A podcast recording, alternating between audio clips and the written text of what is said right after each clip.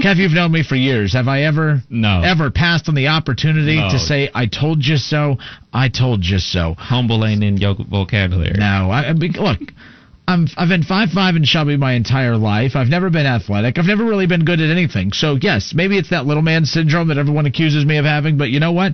When I do find an opportunity to say I told you so, you damn right I'm going to tell you I told you so. So, Kev, I need you to snap out of your your funk, man. Like I know this place could bring you down, but come on, it, the Me? next three hours, man. They just uh, uh, we'll- anything you want to talk about, we'll talk about. Just put you know, show them pearly whites right here on the camera because we're live on Facebook, we're live on YouTube. There you go. That's a fake ass smile. There, there you go. There you go. uh, but again, happy. I almost said Wednesday, but oh, okay. Ron Howard right off the bat says you're a tool. Okay. That's uh, the pearly white? I I mean, I don't think he meant Bring you. I, think, I, I don't think he called you a tool. I Ron usually loves me. any name calling on this show is usually directed at me. So there you go. Justin Nichols said, "Think we have been here this all off season." Just saying, huh?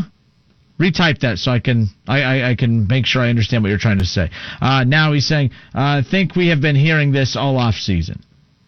Hearing what all off season? All about the Browns, probably. Oh yeah, but now I just have an article to confirm it. So ah, you there have the go. backup. You have Yeah. the ammunition. Gotcha. Last night, if you missed it, the Reds came away with a very impressive win over the Phillies. And of course, it was capped off and highlighted by a seven RBI night from Nick Castellanos. And of course, the highlighted grand slam, which turned things around. Check it out. The 0 1 from Felice.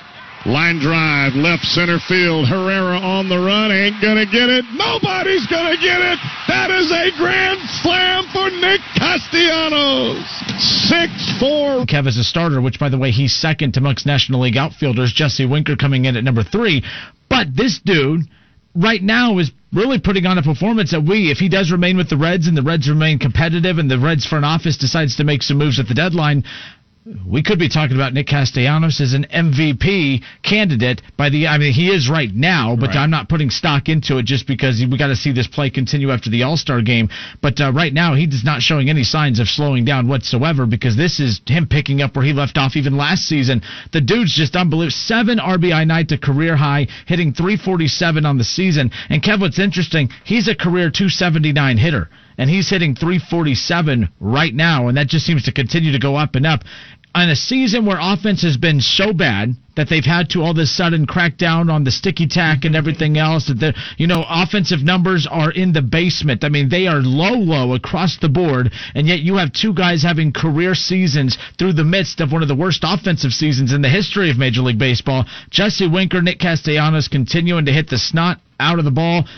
And now that there's less snot on the ball, they're going to be getting more hittable pitches, and that's what we saw last night: three for five, seven RBIs. That made it six to four. Kev, the Reds would go on to win twelve to four. They piled it on the Phillies uh, and improved to thirty nine and thirty eight on the season. These type of wins you want. You want to. This was a makeup game for that one rain delay, so you get this game right before you got your three game series versus the Padres. You're hoping to carry that good momentum into the next series versus the Padres because you know they went out to San Diego and things didn't go our way. So now they're back on our home turf. You're feeling good about a, a, victory over the Phillies in convincing fashion. You're hoping the bats stay hot tonight. Here's one thing I thought about, and this is this would be pretty demoralizing for Reds fans if this ended up happening. Last year, we saw the very first ever Cy Young Award winner for the Cincinnati Reds in Trevor Bauer. Wins the Cy Young, bounces. Imagine if Nick Castellanos does the same thing in back-to-back seasons. Where if, if I mean, I think that would be pretty demoralizing for Reds fans. It would be very demoralizing for me if Nick Castellanos goes on, uh, and let's say he doesn't even win an MVP, but let's say he finishes at this pace. I mean, right now he has 15 home runs, already has 50 RBIs, uh, hitting 347. I mean, this would be his best season ever, and a season that the Reds desperately needed. But it goes beyond the numbers. I'm not a big. I mean, yes, numbers matter. Of all the sports out there, every numbers matter for every sport, but baseball especially. They live and die by the numbers. But Nick Castellanos, you can be a you can have the numbers, but if you're just a dull personality that doesn't rally the troops, that the fans don't get behind, that the organization doesn't get behind, then you're it is what it is. But he, there's a flair about his game. Mm-hmm. There's something about Nick Castellanos that just that even Jesse Winker, who I've really, I mean, he's proven me wrong. Again, another situation where I, if I'm going to be wrong, I will gladly be wrong about my teams when it comes to me picking them to lose and them winning. This is why I said my sports betting advice for everybody out there is, is I always bet against my team because no matter what, I will go to bed happy at night. If I bet against my team, and my t- and the team I picked to win wins and my team loses, I at least go to bed with more money in my account than when I woke up. If I lose my money, that means I'm going to bed with my team picking up a big win. You go to bed happy no matter what. So always bet against your team, folks. I'm telling you that is the the the, the key to happiness is betting against your team. But the Jesse Winker's proven me wrong, and I think he has a cool personality too that fans are gravitating towards. But there's just something right now about Nick Castellanos. He's providing a spark. Uh, attendance right now is higher than it's ever uh, higher than it's ever been, but it's higher than it has been in recent seasons since you know they hit the reset button in 13. And I think a lot of that has to do with Nick Castellanos being that surge of energy.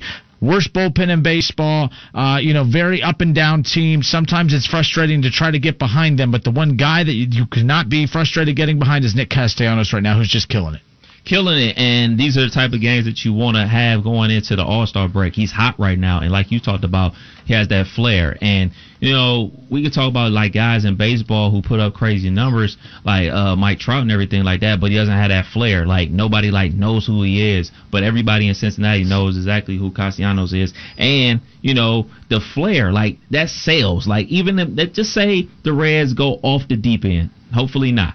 As long as he's playing well, you give the fans something to watch. A, a, person that they're willing to spend their hard-earned money on to go down to the ballpark. So the flair is definitely there. Obviously, the wins are there right now. You know, granted, the team is basically like a 500 team, but you know, all in all, that's what you want, man. That's what you want, especially in the summertime, man. You want a reason to continue to go to the ballpark. You want a reason to continue to tune in and go down there and sweat like a MF down there. Like it was hot yesterday. So shouts out to all the fans who who stuck it out and they were rewarded with a big time win yeah, it's been fun watching uh, Great American Ballpark be a lot uh, more uh, attended, I guess, if that's how you want to word it. But a lot of asses and a lot of seats, and uh, you could definitely feel the energy just watching at home or listening on the radio. So that's always something fun as well. Doug, I wasn't watching. Were you watching? I am watching. Oh, yeah. fancy pants. Yeah, I figured it out. Let's oh, just leave yeah. it at that. I figured it out how to watch the Reds. Let's just leave it at that.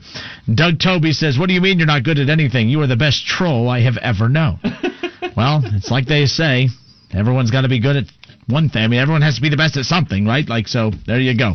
Um, it got me to thinking, and uh, shout out to Mark Schlemmer, who I know is tuning in right now. Just want you know he's Slim. he's pointing out your Wright State clothes. He said, uh, you, know, Kev wearing Kinner's clothes, the Wright State clothes. So there you go. But uh, I took a break from Wright State and sporting the Buckeyes today. Oh. Ohio State Duke Mike Krzyzewski farewell tour. I'm still jacked about that. I'm still thinking about that today. So there you go. But and then of course Shaw having to give Doug Toby the sign of approval. Doug Toby, damn straight. You know, okay, I'm a, I'm the best troll ever. There you go. I finally made it. I've, I've finally made my mark on something. You're but somebody. I want to say this. Got, I was talking about Schlemmer earlier today, and we got to talking about Nick Castellanos. I remember Schlemmer was adamantly against the, the Reds getting Nick Castellanos, and he even said, "Oh man, I was wrong about that." Uh, he was even wrong about Winker. We were both wrong about uh, Winker, and of course Nick Castellanos. But the one thing that is interesting is now you have Nick Castellanos, who is 29 years old. Jesse Winker is 27 years old. Both are having breakout seasons, and both have the fans absolutely just jacked right now about Reds baseball because of these two. And the Reds have a decision to make. They have a, the first decision they have to make is what to do with Nick Castellanos. I don't think he's going to be a trade deadline move, mainly because you're not going to get a lot back. I mean, for how good he is, you're not going to get the exact value that he probably has just because of what's left on his contract. They don't have leverage there. Mm-hmm. He would be a nice addition for a lot of teams who are on the brink. Uh, but I think that the Reds right now know that they, if they keep him, he, he's their best shot of keeping them relevant in that division and having an, at least a you know a puncher's uh, a fighter's shot of actually you know getting to the postseason and winning that division. Still a possibility. Brewers playing really good ball right now though. But if it comes down to it, when Joey Votto signed his 10 year max deal with the Cincinnati Reds back in 2012, he was 27 years old as well. And I, have been asking, I've been wondering when we get to this point, uh, you know, who will be the Reds' next big contract signing? Who will be that next Reds player? that will sign that big deal, that big contract. And it may not be who, as in an individual, it could be potentially two. If I'm the Cincinnati Reds, I look at Nick Castellanos and I look at Jesse Winker and I look at two guys who bring so much spark and personality and almost an identity to this team that if those two guys are in your lineup for at least the next 10 years, uh, and with being productive in probably seven of those 10, because as I've said before, no one signs guys to 10 year deals expecting 10 years of production. You sign a, you sign a guy to 10 years knowing you're probably going to get about seven. That's what we got out of Joey Votto. Um, kind of actually. Yeah, I mean, we got about six years after that 27 uh, when he was 27, signed that 10 year deal. He we got a good five six year production out of him uh, at the elite level. He's still producing. I'll give him that. He's been a different player since coming off the IL. He even homered last night.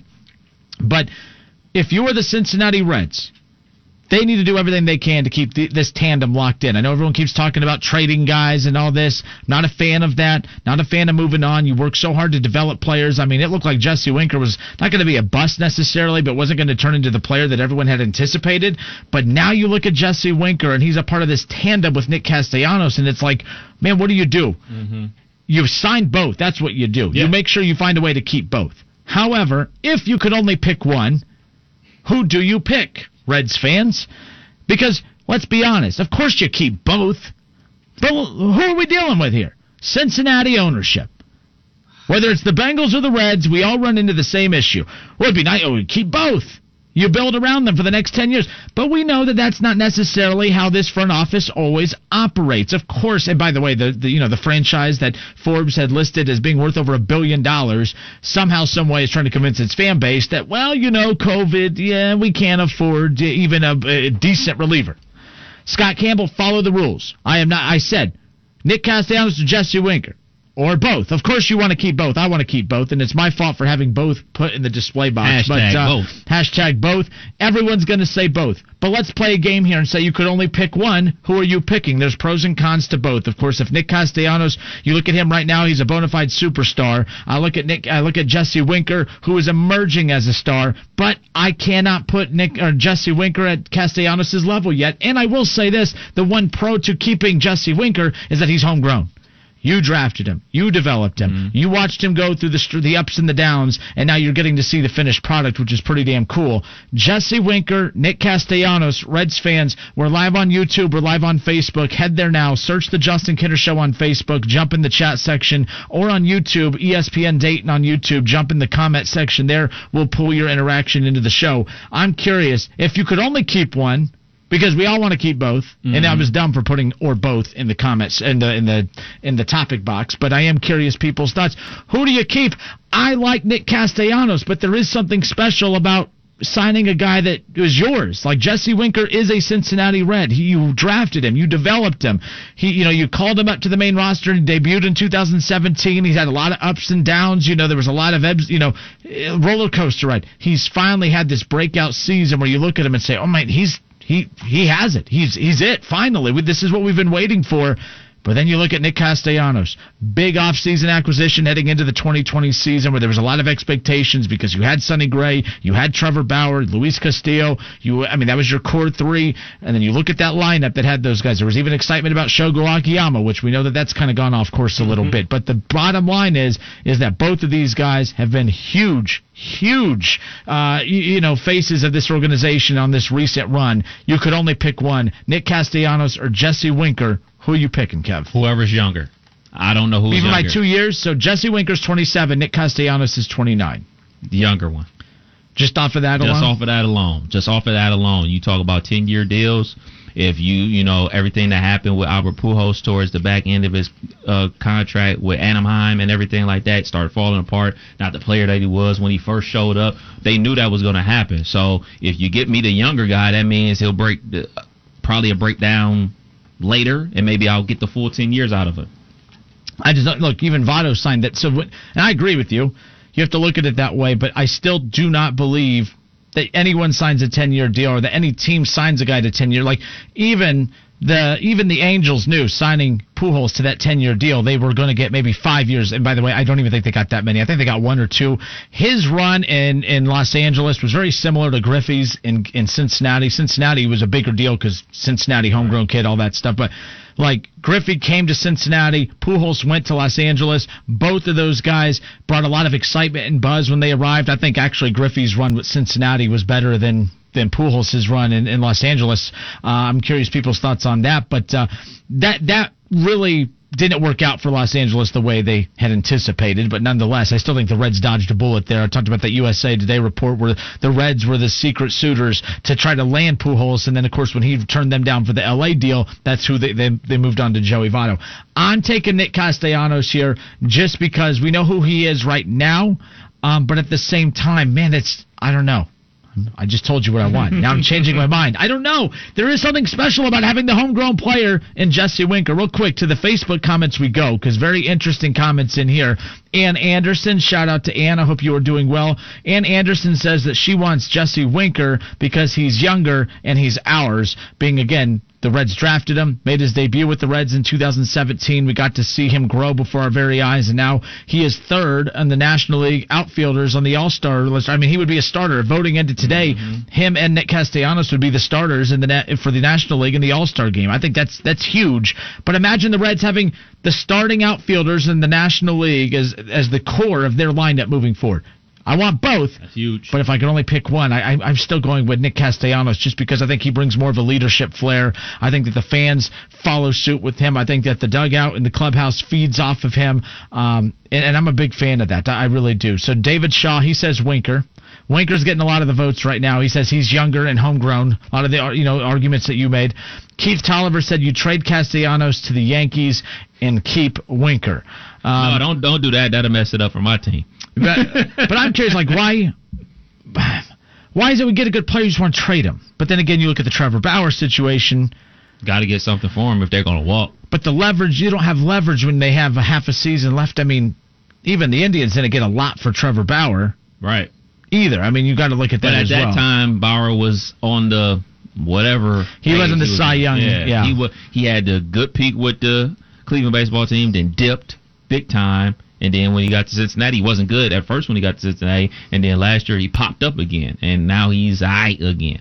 So you know, well, not having sticky tack will do that to you. I'm just saying. there goes that interview. David M on YouTube says if push came to shove, or we just look at ownership's history of not stretching the bank to take the next step, I'd much rather they keep Castellanos over Winker. I want them to keep both. But again, if it just came down to one over the others, can they afford David, both? Is the question. Oh, the billion dollar franchise. Yes, they can afford both. Will they? Like that's the thing. I, I refuse to ever bow down to that answer. Can they afford both? Yes, they can. How could you can't Kev right? Unless I'm missing something here. How can you be a billion dollar franchise and wave the flag of oh, we just small market, then sell the damn team? Like that's not okay. They don't have the, the TV deal that the Yankees have, or everyone has the same TV deal. That's the, they get the, the same Yankees TV money. The the the Yes Network though. Just like well, the uh, Reds play on the No Network where everything's no. Can we sign him? No. Let's get him? No. Let's trade him? No. In the same way that the Lakers have that deal with Spectrum out there in L.A., like they have like I mean, it's a bigger market, you know, number one and number two media markets in the world that bring in a lot more money. So uh, that's that's probably what they're hanging their hat on, like saying like they can't or can't afford or not willing to pay that type of money. But what would be the numbers? What would be the numbers for a ten year deal? Everything. Look, Joey Votto's deal seemed so monstrous back in 2012 when he got that 12 year, 225 million dollar deal or 215. It was a 215, 220 million dollar deal. That was like monstrous. Now that's a deal. If you could sign a guy like you, if you could sign. I don't know. I don't know what. look, I think the one thing that the Reds need to look at and capitalize on now, getting a deal done, is the fact that Castellanos has had one MVP caliber season. It's not like you're signing like Joey Votto had. He had strung together right. quite a few great years, and then wins that MVP, and then so that was all combined. That's you know it made it, it. He was able to use that as leverage to have his asking price go up.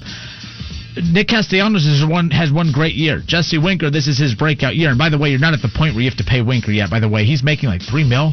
He's not. I mean, it's a steal. Right. This is why the Reds are unfortunate because if you have Eugenio Suarez right now, who's making 10, 11 mil a year, which is also a steal with the production that they were seeing from him early.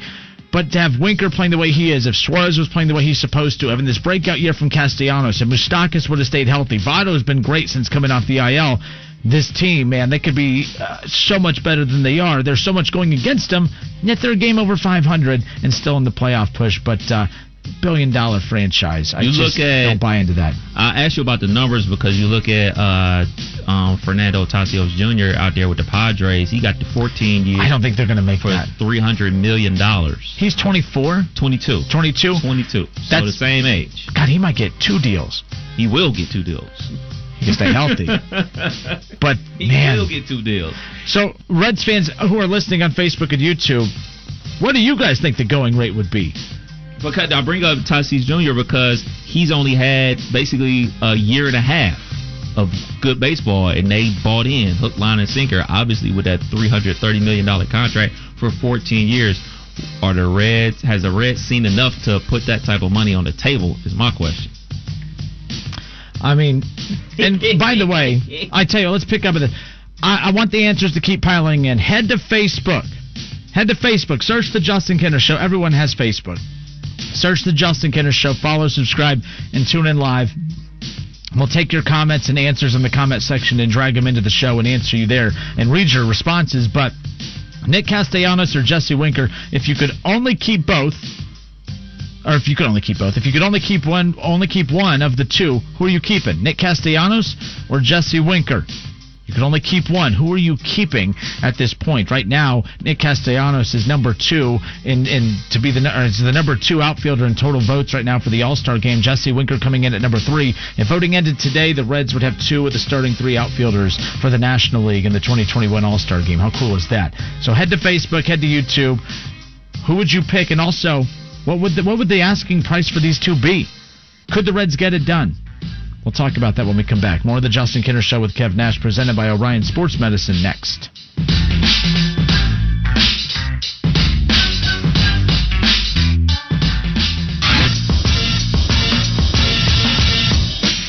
All right, we are back. Justin Kinner, Kev Nash with you here on Dayton's ESPN radio station, 1410 Wing AM.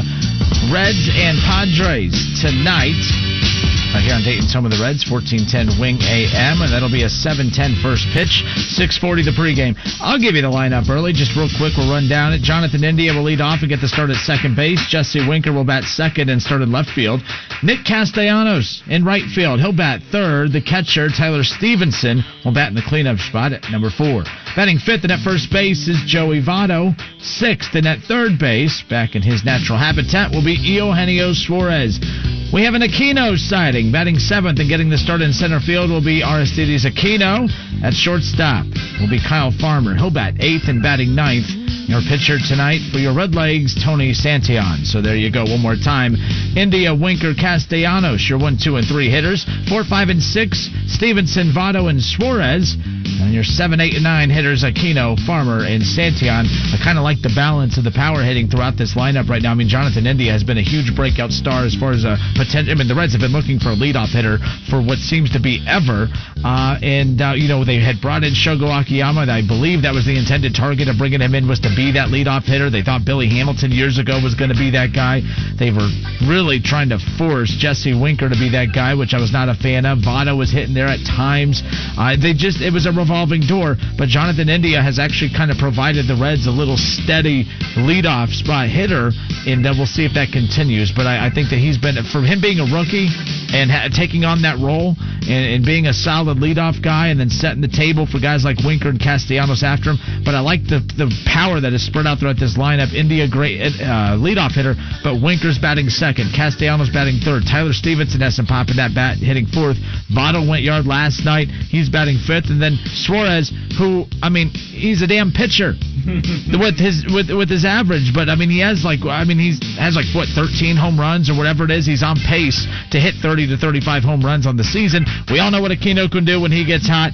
I just I like the balance of the lineup for tonight. So India, Winker, Castellanos, Stephenson, Votto, Suarez, Aquino, Farmer, and the pitcher Tony Santillan tonight, who probably is hitting uh, hitting better and has a better average than our guy Eugenio Suarez. Did you see the outfielder pitch last night for the Phillies? Really? Yes, he came in and pitched and everything like that, like struck somebody out and everything like that. And as he's walking off the field, ump comes up to him. Let me see what you got. Gave him his hat, gave him his glove and everything. Like like like he literally came from the outfield in to pitch. Like he didn't leave the field, but since he pitched the ball, they said they had to check him. So I saw that on ESPN this morning. It was So pretty. even cool. outfielders are getting that, huh? Or even uh, position players. Yeah. I mean, by the way, that has to be a rule to stop. It's disrespectful to the league. When you bring in a third baseman to pitch or something, I don't care that you're trying to. It's a strategy. They don't want to burn it on. I don't care.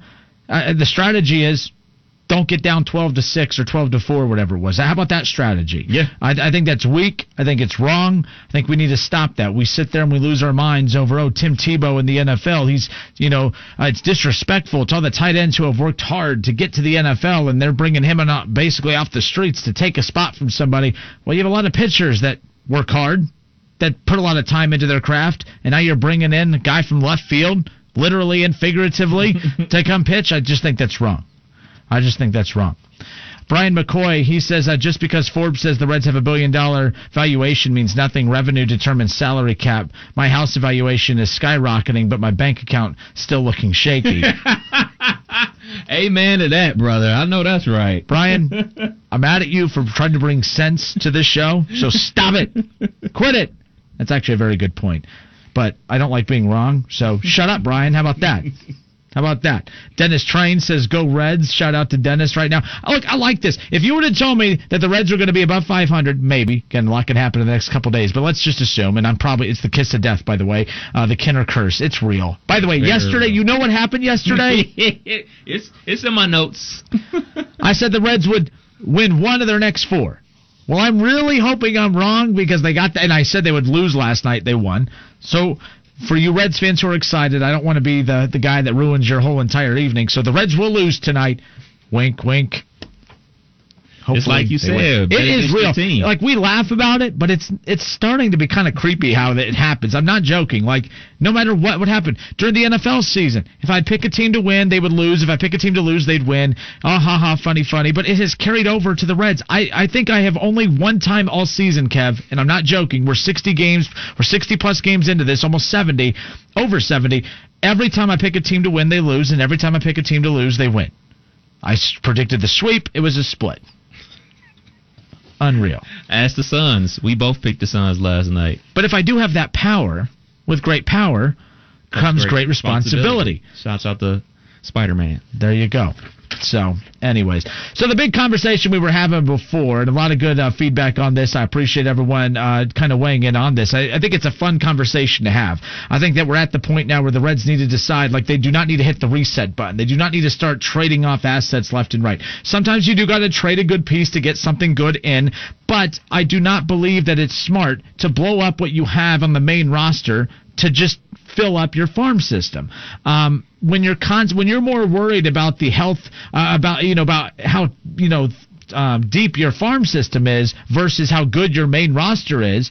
I think that's a problem. I really do. And I know that this is how some of these smaller teams operate. You're only as good as your farm system because whether those guys come up and turn into stars like Jesse Winker has with the Reds, or you package them up to go get stars like the Reds did a few years ago, being able to get Trevor Bauer and guys like that. I completely get it. But at the end of the day, you do that when you are officially rebuilding.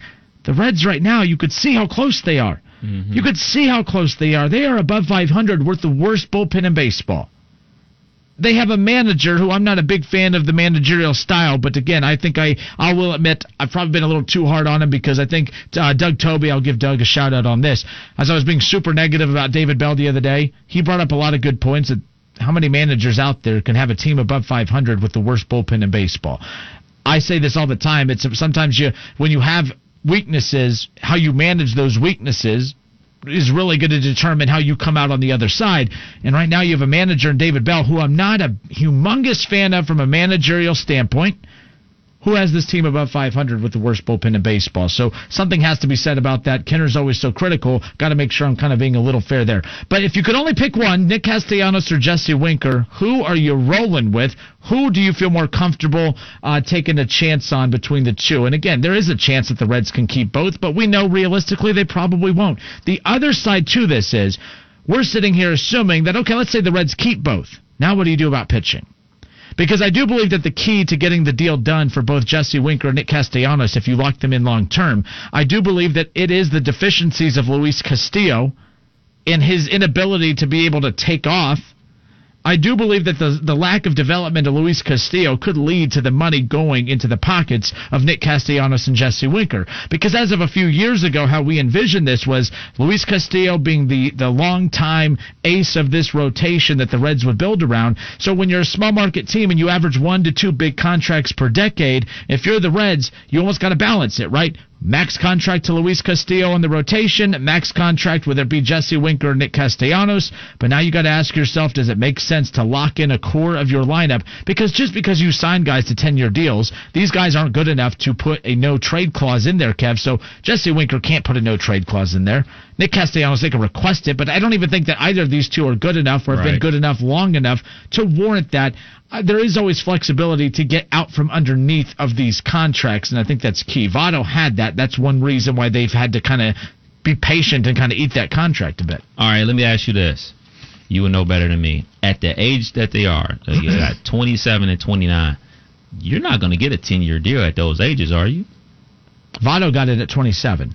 Oh, okay. Okay. That's why I was bringing that up earlier about Votto. The, you know the significance of Joey Votto getting that that 10 year deal. He was either 26 or 27, but I, I believe it was 27 because he's 37 uh, now. So yeah, he would have been about 27 years old. So Winker's about that same age, Yeah, 27. 27. He'll be 28 uh, in August. Yep, and then of course Nick Castellanos is 29. Uh, but the the thing is too. I don't think either one of them get a 10 year deal. My thing is, is you sign any. Oh, I, I agree with you. And by the way, if I'm, I've never understood what I would do. I would pay him a lot for a shorter window of time, good chunk of it guaranteed. Don't be married to these guys long term because let's say things go south and you're married to this guy for a you know a big chunk of change. You could either move on from him in the next you know it's a you know I don't know what the I don't even know what the minimum years of a contract you can have. Let's say you married one of these guys for a, a three to a five year deal. That's fine. Mm-hmm. Things go south, you could trade them. It's guaranteed money. They're going to get their money no matter what. Right. But it also gives them the flexibility to get out if things aren't going well, which most likely it will. but it's just it's giving both parties flexibility. The Reds have to be smart, and I, I'm hoping they do the right thing. I'm going to be de- I will be devastated because I've allowed the Reds to, you know, infiltrate my heart a little bit right now. I'm buying in. Was I'm a fair contract. So that's what I'm seeing a lot of on here. So I saw 150. There's a lot of comments coming in. I haven't been able to keep up with some of these, but someone said about you know 150. Is that a little disrespect? I think 200, 2 mil or 200 mil. For how many years? But see, That- that's, over the 10 mil. You're right. So we're looking at 100 mil over five years. I think that's fair. I think maybe even 150 for five 150 years. over five. I think that's fair. I mean, you know, I, I just Because by the way, if you look at the breakdown of the contract, some of these guys are getting paid 30, 35, 40 mil over a, 10, a year period. right. Castellanos, I can't look at him and say as good as he's been. I can't look at him and say, okay, you do you deserve 35 mil a year like Machado? Right. Is he Machado? No, but but that's the thing though. We can't just equate it to comparing numbers to numbers. The value of Nick Castellanos in, to Cincinnati, it's about what are you worth to us. Who cares about what the Machado is worth to San Diego or what Bauer is worth over here? It's a different position, but he's valuable to Cincinnati from a marketing standpoint, from a draw standpoint, from from just an impact standpoint, from a fan popularity standpoint. It- It's bigger than that. I mean, we look at these things that the Reds do, like the Caravan and the uh, you know the Caravan and Reds Fest and everything. Like those guys are draws. Like he would be Castellanos. People would come. Reds fans would come from all over if that meant having a chance just to get face to face time with him. I think that's a big deal. I think this is going to work in the Reds' favor. I know we were playing the game if you could only have one, but I think their age is going to help the Reds be able to sign both. Think that one guy ends up getting like a, a seven, eight year deal, and the other ends up getting a five year deal. Something that the not only the team can manage, but you can keep both players happy and give them the money that they've earned. So I think this is actually going to turn out in the Reds' favor for both of them. Not obviously being older, but I mean, not trying to call either one of them. I mean, they're not even 30 years old yet, but like if they were like Tatis Jr.'s age, like 22 years old and raking like this, then it'll be like, all right, man, we can only keep one of them because we're going to have to break the bank. But they're really not going to have to break the bank for this. They're going to, you know, have to dip into the funds. You know, they're going to have to go ahead and reach deep and come up with the money to pay them. But I think that they can pay both guys a reasonable contract to keep both guys with the team. And also, like you said, it's important for the fan base to have guys to watch. It's important for young fans to grow up with players because that's something we don't see in the NBA. We see LeBron with the Cavaliers and he, you know, a seven year old. And by the time LeBron heads to Miami, he's 14 years old. And now he's mad at LeBron because he left him high and dry. And then LeBron comes back at, now he's like 20 years old. And then LeBron leaves again. And now he's 23 years old. Like, it just keeps on ticking. But if you sign one of these guys up for the long haul or at least five to eight years, they'll be with you. You'll grow up with these guys. You'll buy the jersey. You'll go to the games. You'll do all those things like you talked about with Reds Caravan and everything like that. You'll there'll be draws. So I think this is going to work in the Reds' favor that they'll be able to get both guys for a contract extension for at least like five to eight years. Yeah, and so uh, Scott Campbell says, "Forget the caravan. Forget the caravan." What? I'm going to forget the caravan. He goes, "Let's talk about Reds Fest." I think they go hand in hand. I don't know why we're going to forget about what I see. What you, I mean, I, I can't see what you're saying, Scott. I'm sorry, uh, but Scott says, "How insane would that be if Nick is locked up to a five-year deal?" Um, like I said, there's pros and cons to, to both sides of this. I think that there's a lot. This has actually worked out well for Cincinnati. You went in low. Castellanos, mm. you got him low, yep. and he's performing at a Machado and the big contract level. In fact, he's performing better than some of those guys right now. I mean, he's going to be in the finals to win an MVP when it's all said and done if he keeps at this pace. And then Jesse Winker, there's the pride of, oh, we drafted him, we developed him, he's ours. Um, and if you have to pick one or the other, I could see. I mean, there's again, there's there's a laundry list for both as to why it would make sense for either one. But overall, I think what the city deserves, what Reds fans deserve, they deserve both. And I'm tired yeah. of hearing these these franchises who are who own professional baseball teams, professional sports teams say, "Well, we can't afford players." Then get out and sell it to someone who will because I, I just don't understand it. If you're treating this like an investment and it's not a passion of yours, that's that's that's doing the fans dirty. That's doing the fans dirty because you know what's also an investment emotionally is the Reds to the fans. Mm-hmm. And I think that the emotion invested into the team is what gives you the opportunity to financially invest and come out big on the other side. That's the problem I have when it comes to owners just sitting there looking at, well, what do we got to do to break even or what do we got to do to kind of, you, you know, make a profit? And once these owners find a way to, like, there has to be, these owners have to sit here and say, well, if we just win, and by the way, the Reds are the perfect example. They're going to win 85 to 90 games. They're going to be a 500 team maybe still miss the playoffs. They'll get to tip their cap and say, well, we fielded a 500 team. Mm-hmm. We won 85 to 90 games, which isn't bad. We tried, but did you? But did you? That and it's not just about trying on a year to year basis. You got to have a plan long term. I don't know what the Reds' long term plan is. I felt like they were onto something when they brought in Bauer, when they got Sonny Gray, uh, with you know Luis Castillo taking gradual steps year in and year out, and then of course they go all in and get Moustakas and Castellanos, and and they you know bring Shogo in. I'm like, man, they're really Wade Miley was still a very big addition, by the way. I don't think he gets enough credit as being one of the big names they brought in. I just come on, Reds, do it do it. They're 39 and 38, a game above 500.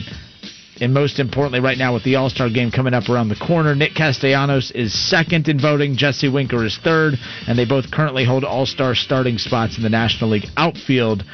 And let's keep putting those daily votes in. Again, right now, if you head to Twitter, if you have Twitter, again, Cincinnati Reds Twitter account, I just retweeted it. Uh, you know, it has all the instructions there on how you can vote for both. Continue to get those votes in. How cool would that be to see two Reds starters, position players at that, uh, representing the Reds coming up here for the All Star game? It's the Justin Kinner Show with Kev Nash, presented by Orion Sports Medicine. We'll step away for a few moments. We'll continue with your reaction on the other side. We'll get into this great article I found in Dayton Daily News Um, I found it very interesting talking about the, the the impact of a shot clock on high school basketball. I know we've talked about the shot clock in the past, but what I loved about this article was the fact that it had quotes and it had conversations with, of course, Rocky Rockhold, the head coach of Trotwood boys basketball, uh, Travis Trice Sr., who was with Wayne boys and girls basketball, now uh, with Wright State. Uh, he weighs in on it as well as what the impact of it would be for local high school basketball. So, a uh, very interesting article there that we'll get into at the top of the hour. Uh, and then some snippets from the Bobby Carpenter interview of him weighing in on the name, image, likeness, all that fun stuff. So, lots still to get into. Bengals, Browns, Buckeyes, more Reds, plenty more coming your way. Don't go anywhere. Hey everybody, it's Stephen A. Smith, and everyone knows my feelings on Cowboys fans. But really, Justin Kinner, you're a Cowboys fan? Just to give you an idea of how quickly things are moving along this summer, it was interesting. So we just got this email from Tim Street with the OHSAA. The 2021 OHSAA football calendar, Kev, on Sunday, August 1st, will be the first day of official coaching permitted you know, practices start. So on August 6th to the 14th, those are your scrimmage dates. But the regular season for high school football begins on August Monday, August 16th. Now that's when this the technically like the first week of practice, but the very first Friday, August 20th. I mean, so where are we at right now? We're on the 29th. I mean, I, this is insane. Like I I don't know about you, but summer always to me was such a long Oh, stretch yeah. of time, and I'm like sitting here as we are heading. I mean, that's July this week, so that's basically one, two, three, four. Four, I mean, we're a month away. Yeah. Practices for, for high school football start in a month. Crazy. I'm six weeks away from the very fir- from week one of the OHSA high school football season. Time waits for nobody. As you just were talking about as a kid, seemed like summer lasted forever. You know, we would get out of school the second week in June and not go back until the Wednesday after Labor Day. And it seemed so long. We would do any every and anything. We would take a family vacation. We would, you know, play outside all day, all night long. My mom worked uh third shift. She was was a nurse and everything like that and we would play outside all day long. And now, older and older you get, it's ready. Work, work, work, and oh, the weather's changed again.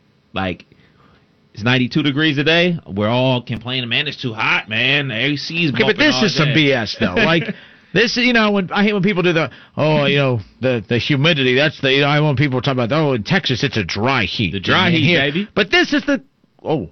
This is the stuff they talk about. I get a little too comfortable there. I start, you know, I do a pretty good job. I don't swear too often.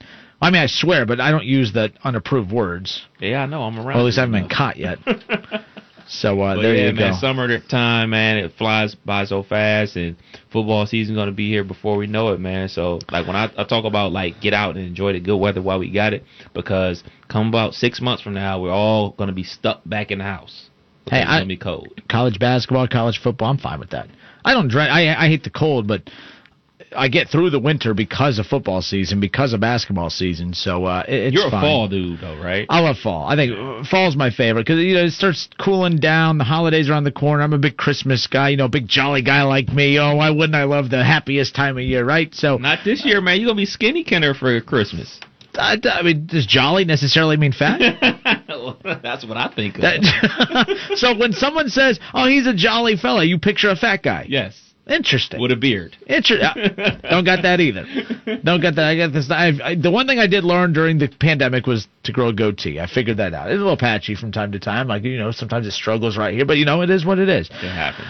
Aye, aye, aye. Coming up, top of the hour, Kev Nash brings us over under. We'll also have some clips from our conversation with ESPN's Bobby Carpenter. Plus, we'll do the sympathy meter. Paul George is on the sympathy meter today. Uh, we'll talk about that coming up around the corner. Also, Scottie Pippen's on the uh, on the sympathy meter. I don't know how many people out there feel sorry for Scottie Pippen. I could, I, I, I, I mean, the fact that he's been as silent he's he has for this long, I don't know what's changed, but uh, hey, when you write a book, all of a sudden everything comes out. You know, it's called promotion. So this book, uh, he's doing a good job promoting that book. It's made me want to go buy it now that I found out that that wasn't such as much of a happy marriage as what you think. But uh, hour two coming up, lots of good stuff. Don't go anywhere. Hour two of the Justin Kinner Show with Kev Nash. Coming up next, the show is presented by Orion Sports Medicine. Go Browns. We're local. He's out. We're Dayton's ESPN radio station. Now, let's send it to the WING studios for Dayton's only local sports talk show. It's the Justin Kinner Show with Kev Nash, presented by Orion Sports Medicine. All right, welcome back. Justin Kinner, Kev Nash with you here on Dayton's ESPN radio station, 1410 Wing AM. How about the Cincinnati Reds last night? Huge win over the Phillies, and they just piled it on. 12 4 your final last night. Of course, it was highlighted by a grand slam from Nick Castellanos. Here's the radio call. The Cowboy absolutely nailed it. The 0 1 from Feliz the Reds' momentum. I mean, they had taken four straight at St. Louis. They were just coming off of a huge series at first place Milwaukee, where they were able to sweep Milwaukee. Uh, but that really set them back a bit. But again, they're 39 and 38, still above 500. They, they, the problem is last night, you know, the Brewers are going to keep winning, and they they've been the silent assassin all season, all off season, coming into the year. We talked about the Cubs, we talked about the Cardinals, we talked about the Reds, we talked about how bad the Pirates were. But the one team that we just refuse to give attention to, the one team we refuse to look at, is a team that's right now sitting comfortably atop the NL Central that has a six game cushion between them and the team that swept them at home, the Cincinnati Reds. So uh, the Reds got that big win last night. Uh, but all it did is it kept the games back uh, the same distance as what it was when the game started yesterday.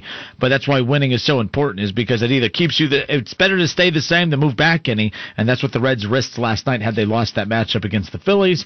Luckily, that was not the case. And what was nice is it wasn't even one of Wade Miley's better outings. I mean, he didn't have his best stuff last night. I had tweeted out and called it on the show. Joe Girardi last week was known for going at, uh, I think it was Max Scherzer with the Nationals. Scherzer was rolling, striking out everyone everyone left and right against uh, the Phillies and Joe Girardi. That was the first week of the substance checks that you could request from the umpires. Joe Girardi was awesome with that. I, I was a huge supporter of it. Uh, for him taking advantage of the rules. And the rules are that hey, if a manager requests it, if they think something's fishy, they can request it. He he did it about three times. Scherzer lost his cool. Uh, Washington, you know that that entire team, they had lost their minds. They were pretty fired up about it. Scherzer got tossed. Girardi wasn't happy. But Girardi got in the head of Scherzer, and it worked. And with the way Wade Miley pitches, he pitches at such a quick pace. You know, releases the ball, gets the ball back, already lined up, ready to go. Off he goes. He just couldn't get in a rhythm last night. I predicted Girardi would do it at least two or three times. Didn't have to mainly because you know really Wade Miley never really got going. But Reds Padres game one tonight, Great American Ballpark, 7:10 the first pitch. Tony Santillan will be on the mound for the Reds. We had the lineup earlier. We'll highlight the lineup again coming up here in just a little bit. But Kev, Time to bring us a little over under. Kev Nash brings us over under presented by nobody. Aw. Kev Nash brings you over under. All right, we'll stay in the world of Major League Baseball. Kev, kick us off. Yes, sir. The Cincinnati Reds put a beat down on the Phillies last night, winning 12 to 4. The Reds welcome the San Diego Padres to town tonight for a three game series. So, over or under one and a half wins for the Reds in this series versus Padres. So we are the 39 and 38. So that puts them at what? That's 78 games. We're almost 80 games into the season. We're almost at the halfway point. And only once this year, folks, only once have I predicted the Reds to win, and they actually win. Only once all year have I predicted them to lose, and they actually lose. So I'm not going to do this again. I need the Reds to stay hot. I need them to take off. I don't even care if I'm wrong from the night before when I said they would only win one of their next four. Um, I'm going to say that uh, they will win under. They're not going to win a game in this series hmm. uh, because I have to fight the curse.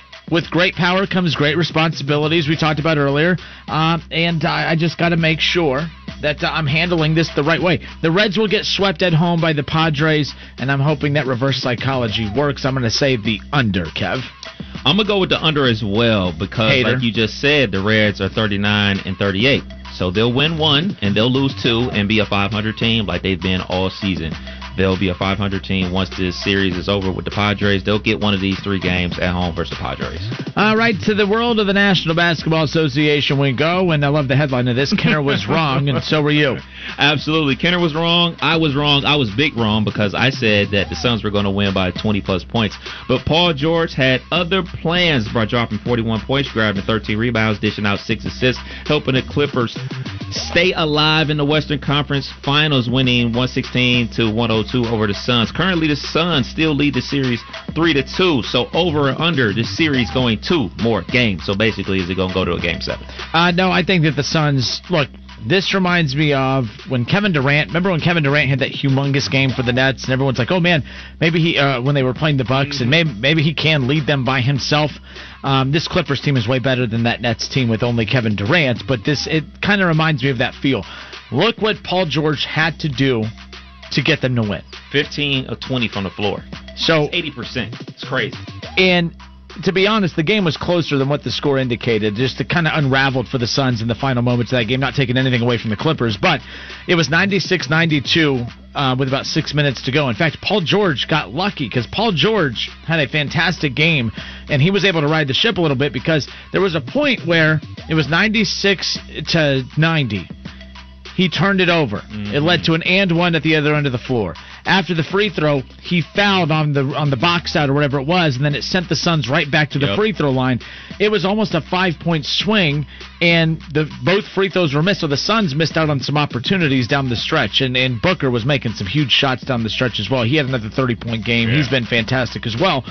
Um, but it reminded me of Kevin Durant, and it reminds me of Trae Young, where so many things. Even when the Hawks got the win over the Bucks in week in game one, he had to drop nearly 50 points. He had to have 11 plus assists. He had to play damn near out of his mind just to win by two.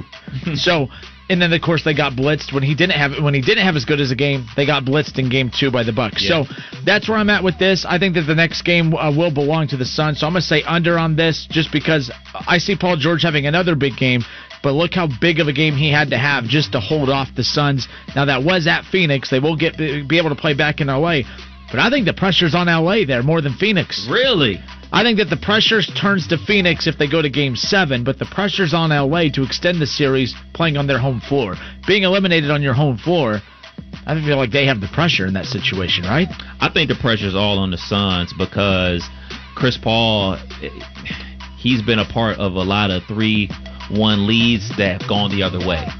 And also, something that you know, this is a feather in your cap talking about how important coaches are in the NBA. What Ty Lue did, he went Boeheim. Zone. He went Boeheim last night. I'm watching the game and I'm like, this looks familiar.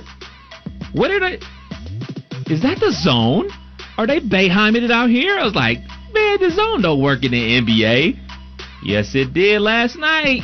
Unbelievable. A professional basketball team and a Hall of Famer, a point guard as I call him, Chris Paul, got puzzled by a 2 3 zone. A 2 3 zone. Really? That is. Come on, Monty Williams. Come on, Chris Paul. Y'all got to do better than that, man. Y'all can't let a 2 3 zone stop you doing what you want to do. Like, Chris Paul couldn't get in the lane. That basically made DeAndre Ayton neutralized. He couldn't do anything because they basically run a high pick and roll system every single time down the floor, so he couldn't get involved. So it was really the Devin Booker show because he's really like the only guy that can get his own shot like that. So that tweak that Ty Lue did, another feather in his cap. But uh, I'm gonna go. I'm gonna go with the over. I say this goes to Game Seven, and if it goes to Game Seven, it's gonna be a lot of lemon booty out there, man. You it, dudes are gonna be missing wide open shots, shots that they normally make. Like I think the pressure's all on the Suns because Chris Paul has been a part of so many teams out there that had three one leads and gone in the other way. And I mean, it would be fitting for him to go to LA and win, and then go on to the NBA Finals because he had a long career with the Clippers and everything like that. But I'm gonna go with the over. I say we're gonna get a game seven. Yeah, there's some things in sports that we praise guys for that I always find weird. Like uh, the most come from behind wins. Well, why are you always behind? Uh, the most uh, come from you know the most uh, three one series deficits has the highest win percentage in elimination games. Says Ty Lue. I'm like, well, why are you always facing elimination? Come on, like figure this stuff out. You're always but, down 0-2 you to know, start. uh, then you know uh, it's better to have that than to be the Doc Rivers of the world, where you yeah. you know. So I guess it's better to be Ty Lue than to be Doc Rivers. And coincidentally enough, he took you know Rivers' job. So, uh, but no, I think that that series is interesting. By the way, Facebook, YouTube, everyone right now hanging out with us. Who's facing more pressure, the Suns or the Clippers? All right, the Suns had a chance to eliminate the Clippers last night on their home floor.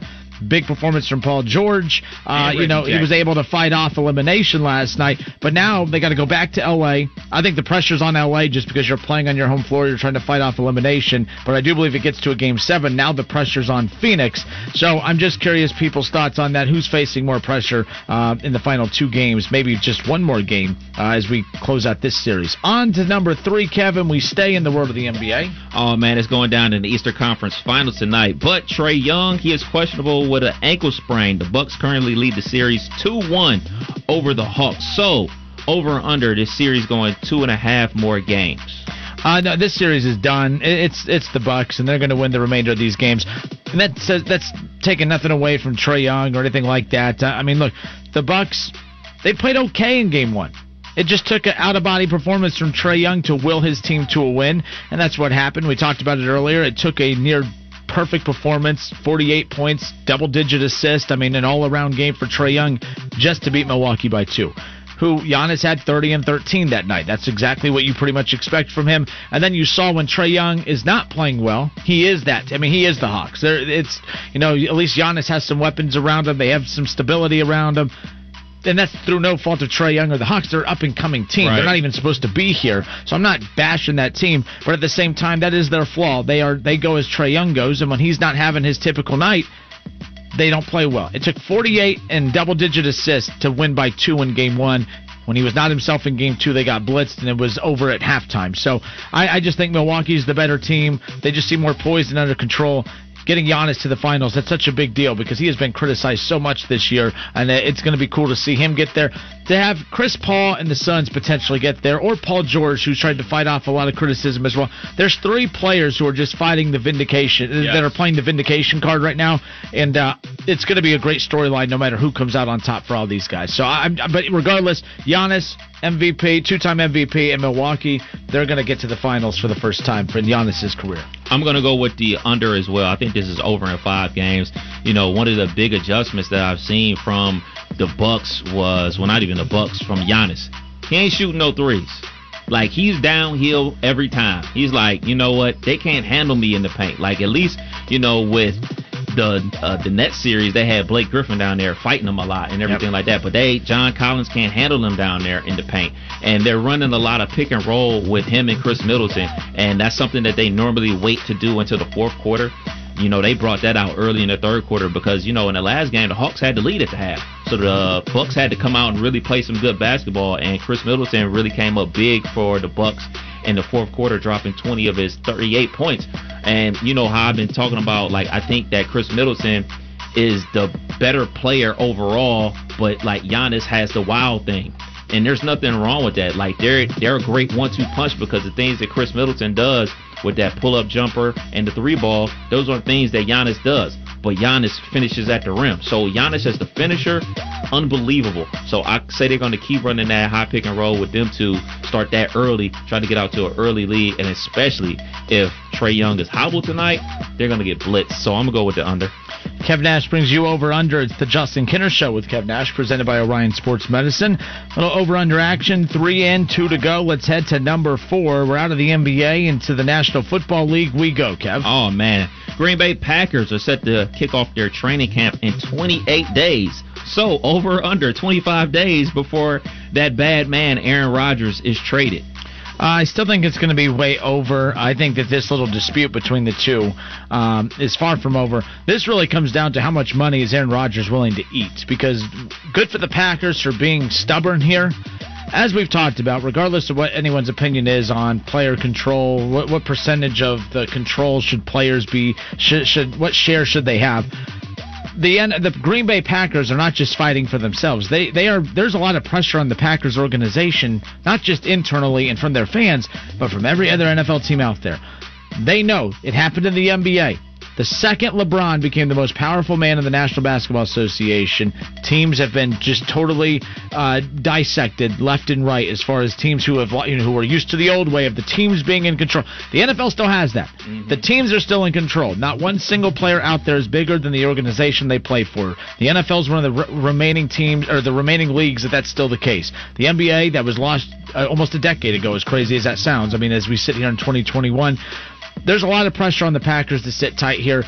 if you're out Aaron Rodgers for a year, he's 37 years old. He's up there in age. You're, you know, at the end of the day, you're closer to the end of your time with him than you are to him being in his prime. This isn't like if this was Patrick. If this was Patrick Mahomes because of Patrick Mahomes' age, get it done. You got to figure it out because there's a lot of great football left. Aaron Rodgers has one to two great years left, if that it's one of those things where are you will are you going to sell your soul and I will not call him the devil. I think that's a bad thing to you know what I mean but like are you willing to sell your soul to Aaron Rodgers for 2 years and then the rest of the league comes not crumbling down but like it does the, the structure will come crumbling down as far as as we know it. I just think that there's too much pressure on ownership of the Packers. They're not going to budge here. It's going to be way over if he gets traded at all. But it really comes down to how much money is Aaron Rodgers willing to eat? Because is he going to how many days of training camp is he going to skip? Is he just going to sit out the entire season? That's going to be the big question mark as we head into training camp here, which is crazy enough as we just talked about is not too far off in the distance. Yeah, something I saw today on NFL.com: players can opt out of the 2021 season And not yes. And- What's that date? July 2nd. Good for you for bringing knowledge to the So, show. so if Aaron Rodgers is really about that action and really not about playing for Green Bay, he can simply opt out and face no penalty. But the thing about it is, once you opt out, you can't opt back in. You can't decide like, oh man, in October, man, I want to play ball. Let me come back. You can't. You have to sit out the entire season. So if Aaron Rodgers is really about that action, really about that life, of not playing for Green Bay, he can simply opt out, which I don't think he's going to do. And I'm going way over. I'm standing firm. I'm staying on it. I'm saying he's not getting traded to the Denver Broncos until I don't know what. When's the first game of the season? September, September- it's in like September. 12th or something like that. He's going to get traded like that Sunday before the season starts. He is not getting. They they will not send him to any team, and unless it is in the worst position possible. Like if they could send him, trade him the day before the season started, they would. They are not sending him to a new team where he can get training camp and get acclimated, new playbook, meet the players, find a house and all that. No, they are not doing that. They will trade him. We're I believe they uncomfortable. will trade him. You're uncomfortable. Absolutely. They're going to make it this so uncomfortable for Aaron Rodgers as they can. So they're going to wait to the absolute deadline, like the minuscule. And and something else I was reading, if he decides to hold out and everything like that and decides not to opt out, the fines that he'll get for missing training camp and everything like that, you know, back in the day, teams could forgive fines. You can't forgive fines anymore. So, yeah, like the Green Bay Packers have a lot of leverage in their favor, and a lot of that leverage begins and ends with Green. Yeah, one thing. Let me ask you. So when I said that about the ownerships around the league paying attention, what about the play? Who's facing more pressure? Because Aaron Rodgers, the players are looking at him and saying, "Man, if you hold, stand your ground and you win this staring contest and and don't blink first, now we get the power. Like, Now it's Right. like we're going in the direction of the NF and, and the NBA. And by the way, it's it's gonna get there eventually. The players will gain control at some point, whether it's now or through the next collective bargaining agreement. There's going to be something there that happens. But bottom line is, I, I just think there's pressure on both sides. But pressure always it gets when it comes to money, they're going to crack. And the Packers have their money. They have your TV deal money. Right. You know, and Packers fans, they already have all their damn season tickets. It's one of the smaller. St- You want more local content from Dayton's ESPN radio station 1410 Wing AM? Make sure you subscribe to the WING 40.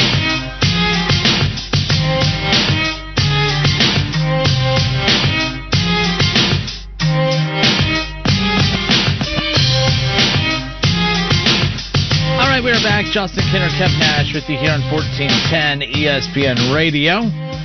We just wrapped up Kev Nash's over under, and again, talk about college football, NFL, a couple NBAs, and of course your Cincinnati Reds, who will be in action coming up later on tonight against the Padres. The last time these two teams went head to head in the series, well, it didn't go well. The Reds uh, lost all three games at San Diego, and they're hoping to return the favor here uh, in Game One of a three-game series, all stemming from Great American Ballpark.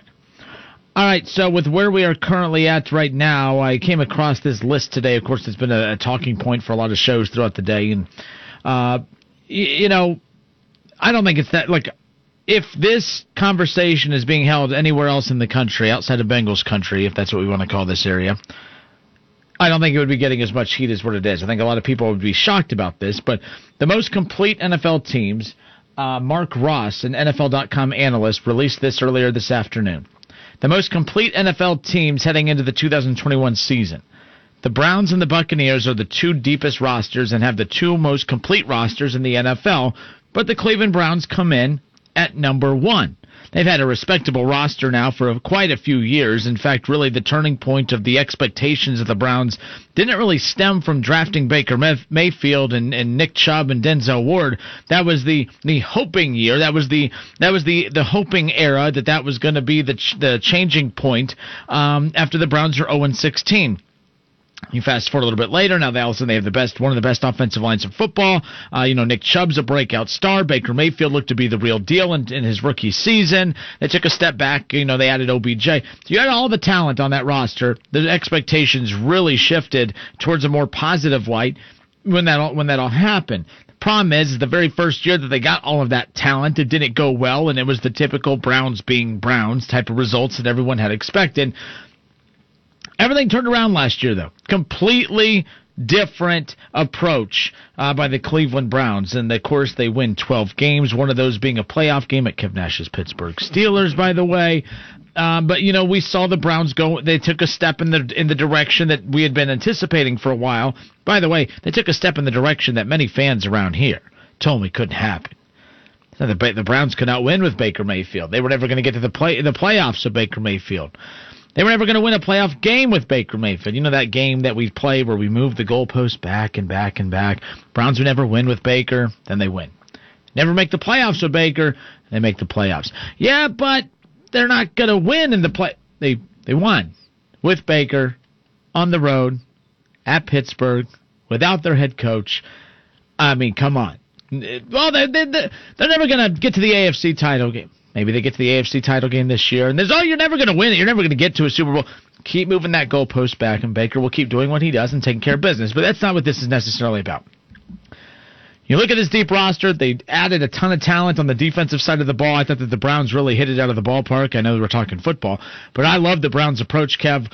Draft, you know, 0 16. They get finally get their quarterback. They add, you know, OBJ year two. Things didn't go well, but they, they've the focus in that offseason after year two was our defense isn't going to be great. We have some weapons there, but we are going to put all of our focus on the offensive side of the ball. That's why they drafted an offensive lineman. They went out and signed Conklin. You already had Teller. They had weapons all over. Had best offensive line in football, arguably. They had the best, one of the best run games in football. Very talented wide receiving core. That was their whole goal last, heading into last season was we're going to fine tune that offense, see where we're at defensively, and then guess what they did this offseason? They went all in on the defense. Which, by the way, is what I was really hoping that the the Cincinnati Bengals were going to do. Go all in on the most important side of the ball, being where your most important player is, Kevin. That's you know Joe Burrow. Load up that offensive line, load up offensive talent, go into the season with one of the best offenses in football, and worry about the defense next off season. They should have done that. They should have focused all on the offense, and then next year focused all on the defense. And instead, $250 million later over the last two years. They have a lot of money invested into that defense, and it still may not be good enough to get them out of last place in the AFC North. The Cleveland Browns did it the right way. And now what they have is the most complete roster in the National Football League. I've been saying it since before the draft, heading into the draft, after free agency, everything. Now it's all coming together. Kev, you look at this list. The Tampa Bay Buccaneers are on that list. The Buffalo Bills are on this list. So it's the Cleveland Browns one, the Buccaneers two. The Kansas City Chiefs come in at number three. The Chargers four. Very interesting that the Chargers come in at number four. Again, you have Keenan Allen, you have Mike Williams, you know Jared Cook. Um, you know they added a lot. Hunter McHenry, Corey Linsley, by the way, was a hell of an addition because you know the Chargers actually value their quarterback. Um, then you look at the defensive side of the ball with you know Casey Hayward. They go to Joey Bosa. I mean they're, they're all over the place. And then at number five comes the Buffalo Bills. But your overall take on when you hear that the Cleveland Browns have the best overall roster in the NFL, what do you think? I can't deny that. I don't think anybody can deny that the Browns had a great offseason and a good draft and everything like they're doing. Uh, piled on their season from last season. You know, you we talk about the additions that they made to the defense, especially in that secondary and everything like that. But you also have to factor in the fact that guys did play well on defense. You know, the playmakers did play well. You know, Denzel Ward for all the warts that he has trying to stay healthy when he's on the field, he excels. Uh, Myles Garrett, he excelled, uh, especially uh, before he had COVID and everything like that. So there are already players in place that were playmakers on the defensive side of the ball. But then when you add, uh, you know, John Johnson to that secondary, Troy Hill to that secondary as well, and everything like that in free agency, that boosts up everything. That makes people turn their heads. And obviously, you're taking away from one of the better defenses in the league with the Rams. You're taking two of their pieces away from them and coming to your team. So you look at that like, all right, good moves. But then you also got to look at the draft moves. You draft Newsome out of Northwestern, you know, uh, in the first round and everything like that. And then you get uh, the linebacker out of Notre Dame. So you, your linebacker was a big issue for the team. You know, Mac Jones was it. Mac Jones. Uh, what is it? Yeah, it is Mac Jones, right?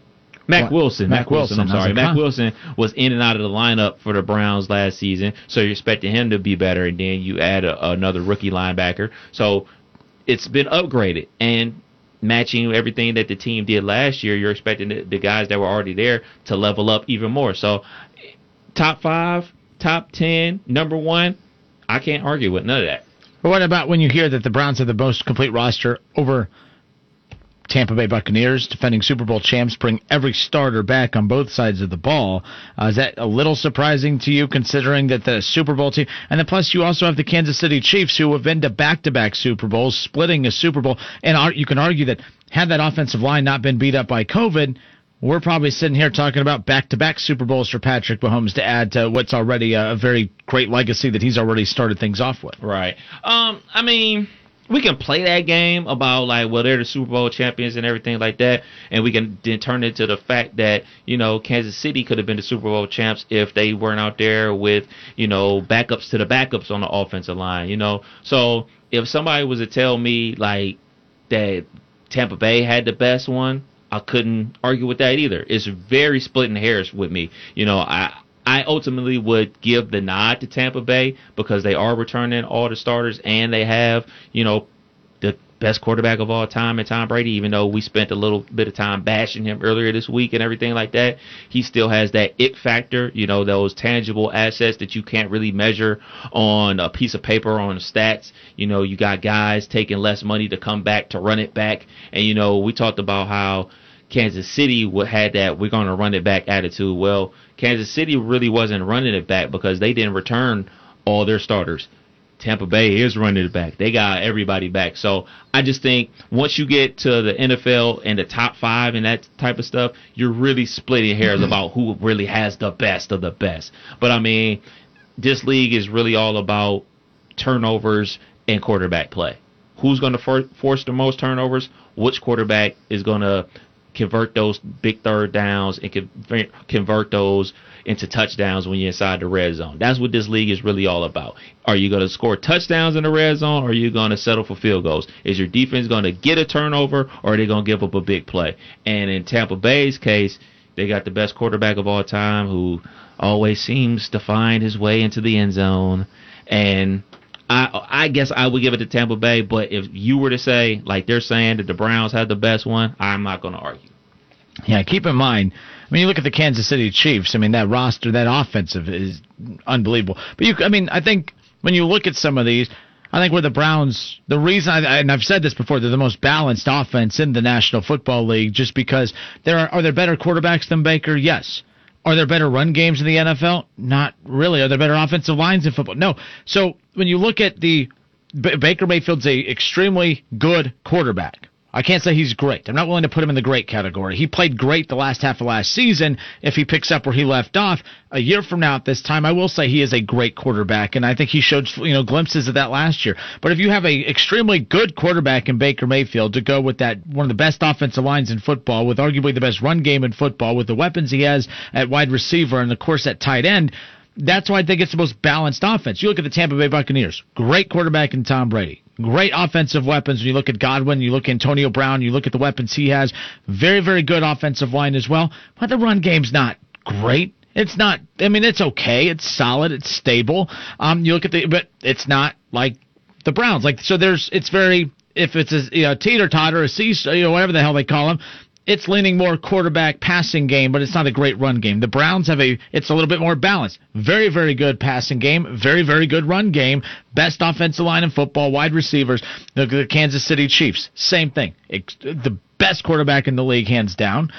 Wide receiver talent all over the place, the best tight end in football, the probably now the best offensive line in football. When you look at the fact that they added Orlando Brown, Joe Thuney, they dra- a hell of a draft pick in Creed Humphrey that they were able to get. Mm-hmm. That's a revamped offensive line. I thought that they were really you know hurting themselves. You know they the Kyle Long too. So the thing is is that that went from a weakness of the Chiefs heading into the offseason after they let guys go to now all of a sudden yeah. that's their strength. But their run game is suspect. It's not. It's strong. It's okay. It's not. It's very similar to, to Tampa, where if we're talking about a teeter totter, it's leaning towards the side of it's a pass heavy team.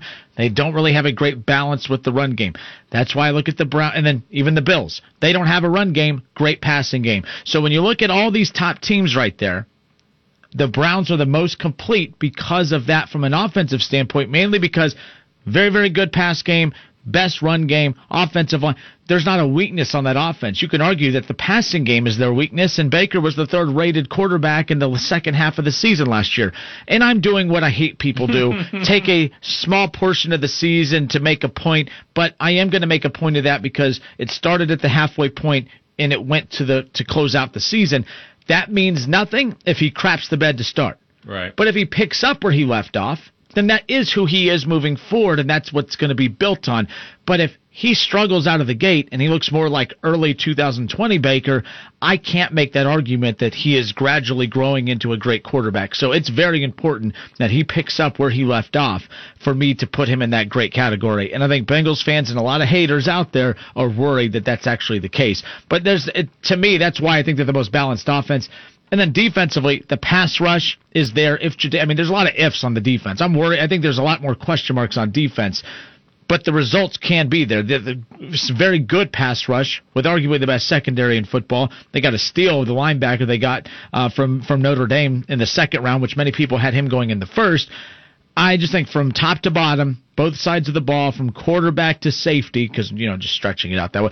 They're actually you know tell me running back, right? Like from the yeah. outside, yeah. So from running back to safety, they're the deepest team. They're the most well balanced team in football. I don't get why people are so against it. I posted it today and everyone was ripping it. There's no way they are. How is there no way? This isn't even really a heated debate thing. I mean, it's not even saying that the Browns are going to win the Super Bowl.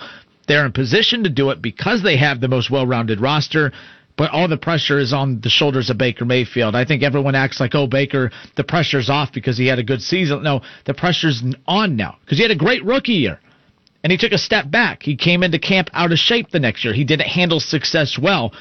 We're going to find out just who Baker is to start the 21 season based on how he looks arriving into camp, how he you know, handles the offense for the second straight season with the same offensive coordinator, with the same head coach for the first time in his pro career.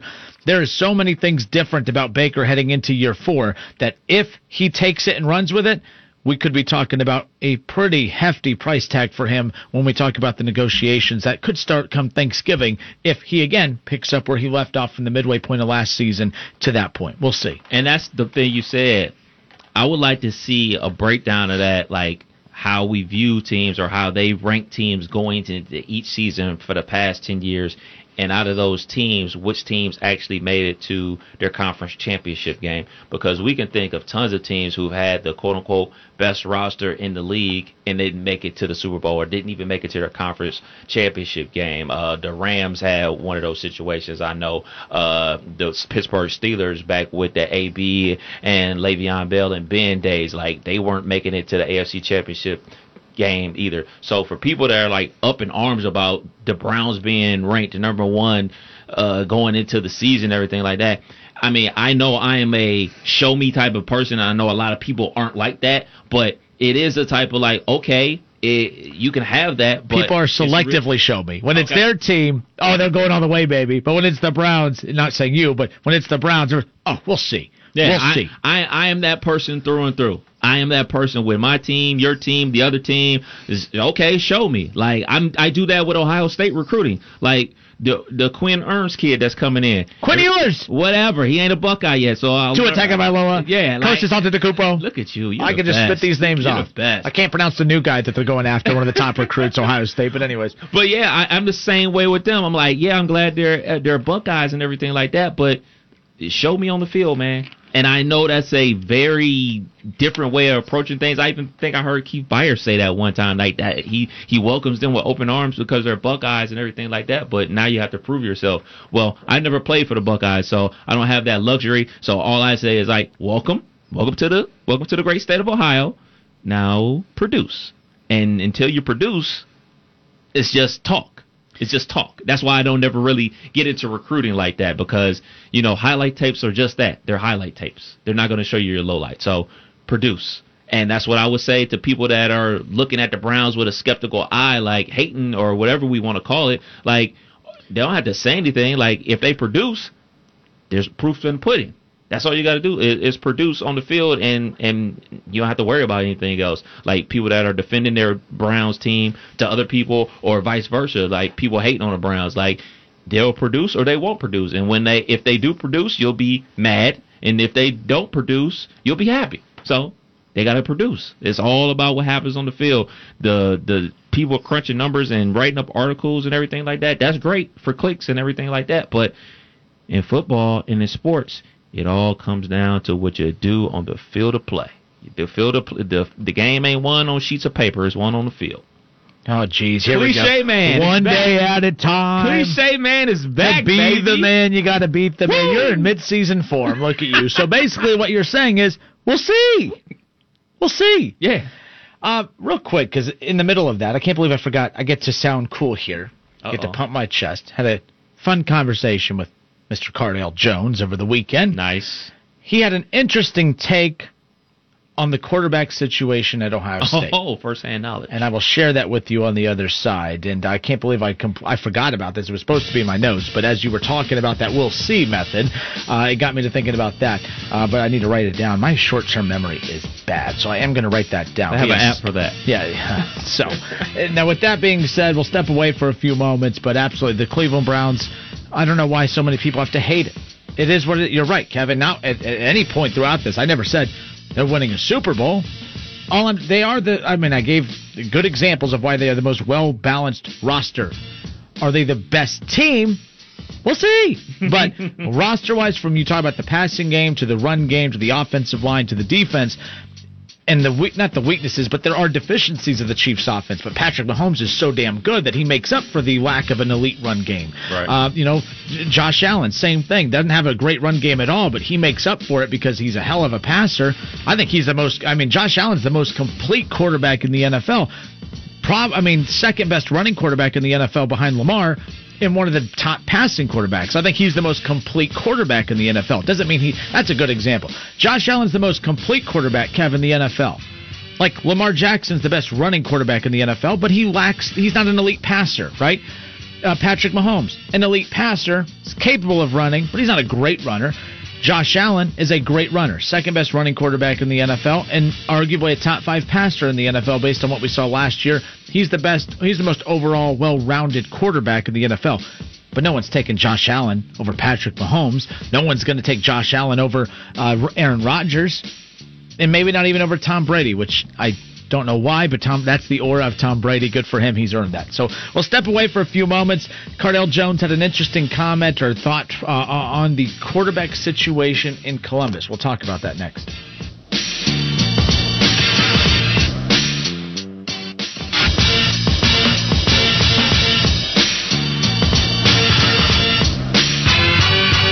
We are back. Justin Kinner, Kev Nash with you here on Dayton's ESPN Radio, 1410 Wing AM.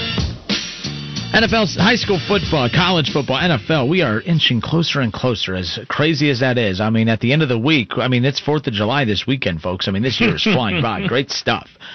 Uh, Cardale Jones had a brief, quick chat with him over the weekend at the JR Memorial at Indian Lake. It's a fantastic event, by the way. They had the band out there, uh, alumni cheerleaders out there. They, you know, they even did a little mini, uh, you know, script Ohio, which was pretty dang cool. Uh, I mean, it was really neat. I, it's one of my favorite events every year.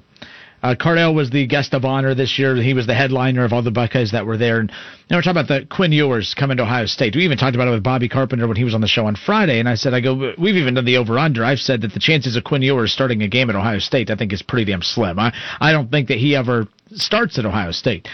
Not because Ohio State's a bad program, doesn't want to come here, not because he's not good enough to play here, but I just I, I don't see a path for him to come here and get what he wants out of Ohio State because you have C.J. Stroud, Jack Miller, and Kyle McCord.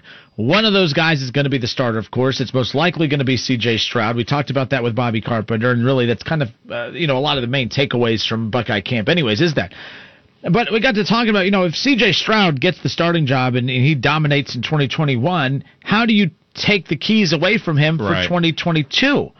Um, and people say, oh well, I mean, and, and Bobby said it too. You know, you, you got to do what I mean. It's all about winning, winning, winning. There's there's more examples of that not being the case than there is that being the case. You know, I'll, I'll give a lot of credit to Dabo Swinney when Trevor Lawrence. Uh, I mean, who was the quarterback? Oh, why is it? I oh Kelly Bryant. Yep. Kelly Bryant was the starting quarterback for Clemson, maybe for a game and a half. They were two games. They were undefeated, two and zero. Dabo Swinney took the keys from the car away from Kelly Bryant. Did his job, played very well. They were undefeated, but obviously in practice, Dabo Swinney knew that Trevor Lawrence is the difference between you know that that Kelly Bryant and, that Trevor Lawrence is the difference uh, between very very good season with Kelly Bryant at quarterback and a potential national championship with Trevor Lawrence at quarterback. Ultimately, they did go on to win a national championship. They won it in, in Trevor Lawrence's freshman season, true freshman at that. There's not many examples of that happening. You saw Nick Saban go to Tua Tagovailoa at halftime of a national championship game. That's cutthroat. That is cutthroat as cutthroat can be. Good for for Nick Saban. But there are other examples like Justin Fields in Georgia and Kirby Smart. You know, a lot of people believe in what is their quarterback's name? It's driving me crazy. Uh, ugh, it's going to irritate the heck out of me. I literally had it in my head before we started. The bottom line is, is you, Jake Fromm. So you, you cannot convince me that Jake Fromm is a better quarterback than Justin Fields. However, this I see this similar situation brewing in Columbus that brewed in Georgia, that brewed at Georgia. Kirby Smart, by the way, did not make the wrong decision. I know. it- I mean, he technically did. It's In kind hindsight. of in, in hindsight, it's kind of foolish to say that. Oh, you know, he should have picked Justin. Justin Fields, yes, you should want Justin Fields. Um, you, you know, over the court. I just said his name. What the hell is wrong with me? What's his name? Uh, Fromm. Sorry. Jake Fromm. So Jake Fromm. Jake from State Farm. There we go. That's how I remember that. But Jake Fromm.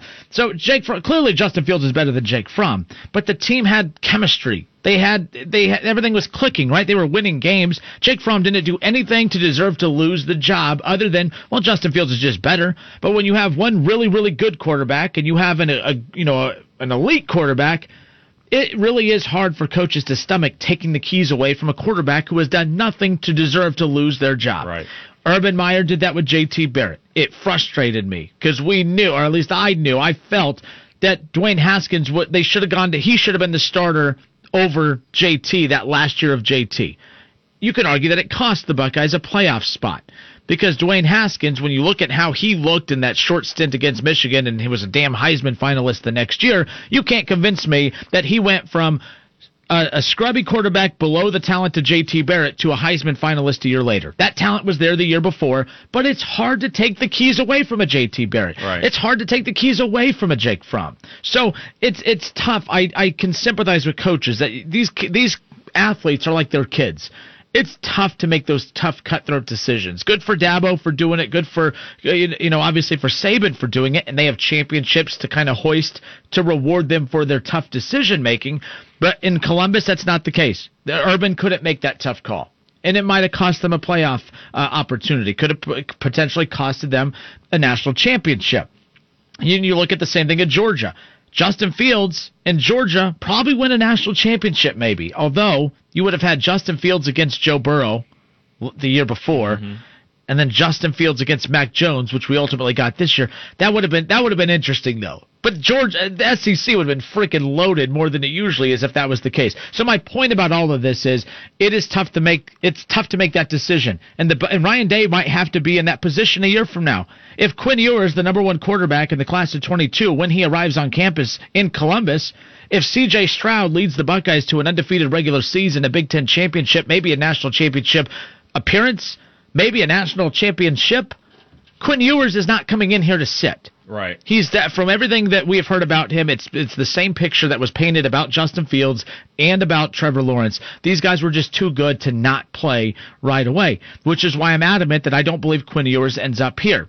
Cardale Jones had an interesting take on this over the weekend when we were talking about the quarterback situation because he had made a comment that some quarterbacks do enjoy just coming to Columbus knowing that they may not be the starter, but the knowledge that they'll gain in one year playing under Ryan Day, even as a backup or as a third stringer, that they could take that knowledge with them to their next stop.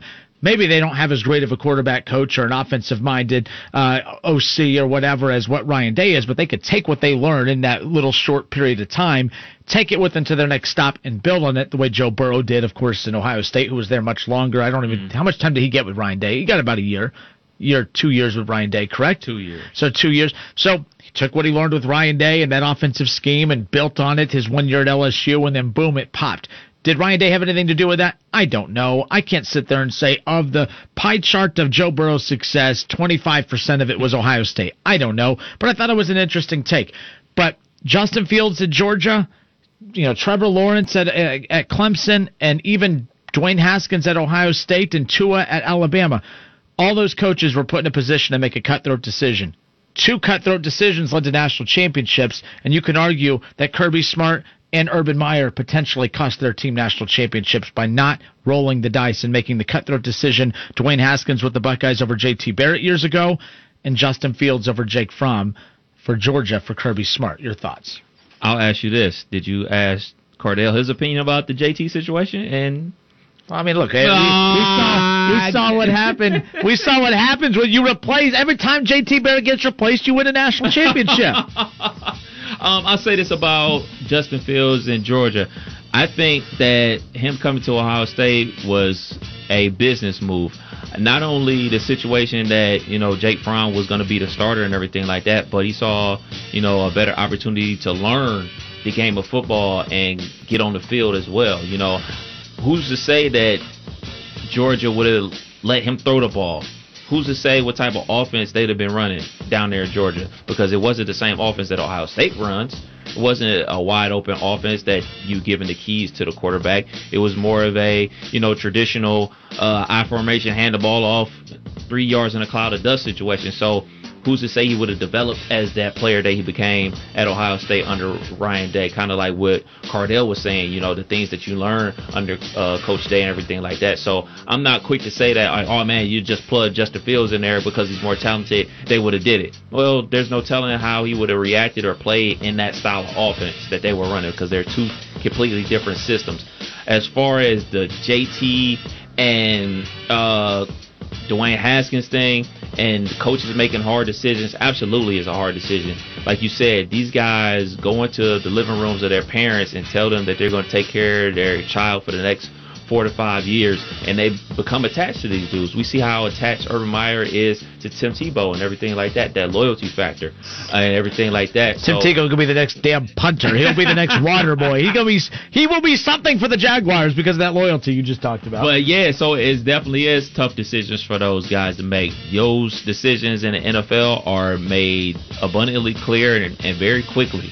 You know what I'm saying? With you can look at Russell Wilson when he was drafted like in the third or fourth round. You know, they were seeing him to be the potential backup. He came in there and wowed the coaches, wowed his teammates, and they believed that he was the number one guy, even though after they spent big money in free agency to bring in uh, the backup from Green Bay to be the starter. They benched him and paid him big money to be on the bench and started a rookie quarterback. So in the NFL and college, they're two different worlds, but slowly but surely they're merging into one of the same. We're seeing that with the potential expansion of the college football playoff, and we're seeing it more with the you know cutthroat decision making by the coaches involved with with Dabo and with Nick Saban as well. So it's the merging of the game. It is getting more and more cutthroat further and further along we go. All right, we'll step away for a few moments. In fact, I have, a, after all that conversation, combo, the number one reason that Quinn Ewers will not play a snap for the Buckeyes. I have that for you next. Local. We're Dayton's ESPN radio station. Now, let's send it to the WING studios for Dayton's only local sports talk show. It's the Justin Kinner Show with Kev Nash, presented by Orion Sports Medicine.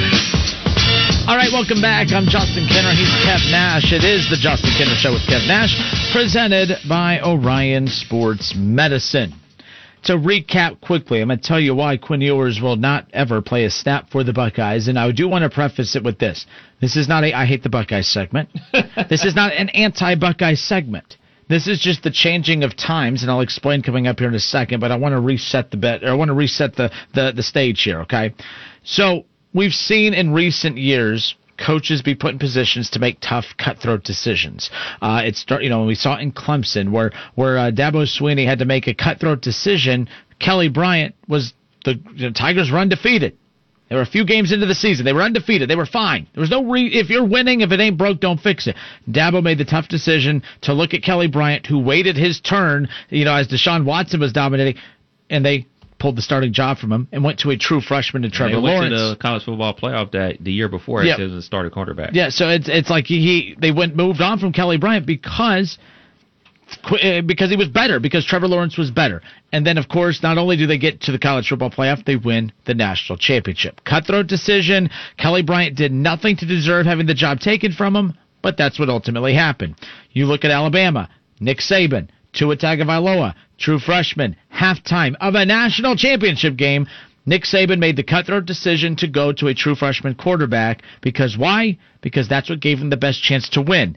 Now they could have said, "Oh man, Jalen Hurts, we appreciate you. We don't want to hurt your feelings. You've worked so hard." All of those things could be true. He worked really hard. He played really well. He got him to that point. But Nick Saban knew do I try to protect the feelings of Jalen Hurts or do I do what's best for the team to help us win a national championship? And we all know how that magical story, you know, that magical story uh, ended, right? It ended in a national championship. Now there's opposite examples. The Ohio State Buckeyes, JT Barrett, a very, very talented quarterback. I mean, set Big Ten record, Buckeye record after record after record. I will never look at JT and say he was not a great Buckeye quarterback. He was a great Buckeye quarterback. Dwayne Haskins is just better. Dwayne Haskins should have been the starter in that last year for JT Barrett. Dwayne Haskins should have been the starting quarterback. But Urban Meyer could not stomach being disloyal to JT Barrett, who had earned the right to play that last season and not have the job taken from him. But you look at the cutthroat decisions from Dabo and from Nick Saban, those cutthroat decisions led to national championship. Urban Meyer not being willing to make that cutthroat decision led to the Buckeyes not even getting to the playoff. That's a problem, right? Like love loyalty, players respect that. And on the recruiting trail, I'm sure that that was one angle that is pitched. But you left a playoff appearance on the table. You left maybe a national championship appearance on the table or a title on the table because you didn't want to hurt JT Barrett's feelings. That's a problem. All right. You look at Georgia, Jake Fromm. They've won a ton of games with Jake Fromm at quarterback, right? Like there's no reason to sit there and say that Jake Fromm should not be the starting quarterback of Georgia. But you have Justin Fields on your roster. You mean to tell me after what we saw Justin Fields how he looked his first year at Ohio State? You mean to tell me that he was bad one year, that he was below Jake Fromm the year before, and then magically in his very first game ever against Florida Atlantic, it's 28 nothing, and he had thrown three of those four touchdowns. I mean, he was dominant. Dominant. You mean to tell me that that guy was bad the year before and just great the ne- No, he was that good the year before, but Kirby Smart was not cutthroat enough to make that decision, and it cost him a national championship potentially. Potentially. Justin Fields goes on to Ohio State, does great things. So my point is, is that there's been examples of coaches not being willing to make the cutthroat decision, and then there's been examples of coaches who have had the guts to do it, and they've been rewarded for it. The coaches who were not willing to do it, they failed. Urban failed, not being willing to make that tough decision with Dwayne Haskins over JT Barrett. Kirby Smart technically failed by not being willing to move on from from Jake Fromm, who did everything right. Kelly Bryant did everything right for Clemson. Jalen Hurts did everything right for, for Alabama. JT Barrett did everything right for Ohio State. But the coaches that made the cutthroat decision won a national championship. And the coaches who didn't, well, they almost did it. They almost got there. By golly, they fight so hard. Quinn Ewers, number one quarterback in the class of 22, coming in next year. Everyone can't wait for when he finally arrives to Ohio State. He's not going to play at Ohio State. CJ Stroud most likely is going to be the starting quarterback for the Buckeyes coming up this season. The only way that Quinn Ewers is the starting quarterback for the Buckeyes in 22 is if Ryan Day makes that cutthroat decision to move on from a CJ Stroud who will lead the Buckeyes to a Big Ten championship. They will most likely be undefeated at the end of the year. They will be in the college football playoff. They might even get to the national championship game. They might even win one. And if they win one, you could bet your ass CJ Stroud will be the quarterback in 2022. Well, Justin, then I think CJ, I think that Quinn Ewers just needs to do what every other good quarterback, just wait your turn. Yeah, because kids are patient nowadays, right? we tell them how great they are as seventh graders. You're going to be the greatest phenom in the history of college football as an eighth grader. They wait four more years in high school knowing that they're going to be great just so they could sit, knowing that they're better than the quarterback that's there now. No. Quinn Ewers will not be the quarterback of the Buckeyes in 2022. And that's okay. There's nothing wrong with it. Maybe. Now, if he's truly better than CJ Stroud, and Ryan Day does not have the guts to make that cutthroat decision the way Dabo did with Trevor Lawrence over Kelly Bryant, the way that uh, Nick Saban did with Tua Tagovailoa over Jalen Hurts, or he could do what Urban did and didn't have the guts to do it, the way he didn't pick Dwayne Haskins over J.T. Barrett, the way that Kirby Smart did not pick Jake Fromm over Justin Fields. If Ryan Day goes that route, it might it might cost him. But here's the number one reason, Kev, as I ramble on. the number one reason Quinn Ewers will not be a Buckeye if CJ Stroud kicks ass in 2021, because I almost forgot the year. Name, image, likeness. Because we all know that these kids are about to make some freaking money, right? You know how much money the quarterback at Ohio State, the starting quarterback at Ohio State, is going to make day and a half, July first. Cash me out. Yes. so, do you think that Quinn Ewers is going to look at that and say, "All right, I'm going to go to Ohio State to be the backup quarterback, and I'm probably going to make some money off my social media, but I mean, imagine how much money I can make as a, the starting quarterback, as a guy that could be competing to be a Heisman finalist right off the bat." If C.J. Stroud kicks ass in 22, it's really going to come down to does Ryan Day have the guts to make the cutthroat decision? And if he doesn't, Quinn Ewers will be gone. Name, image, likeness. These kids now have a chance to make money.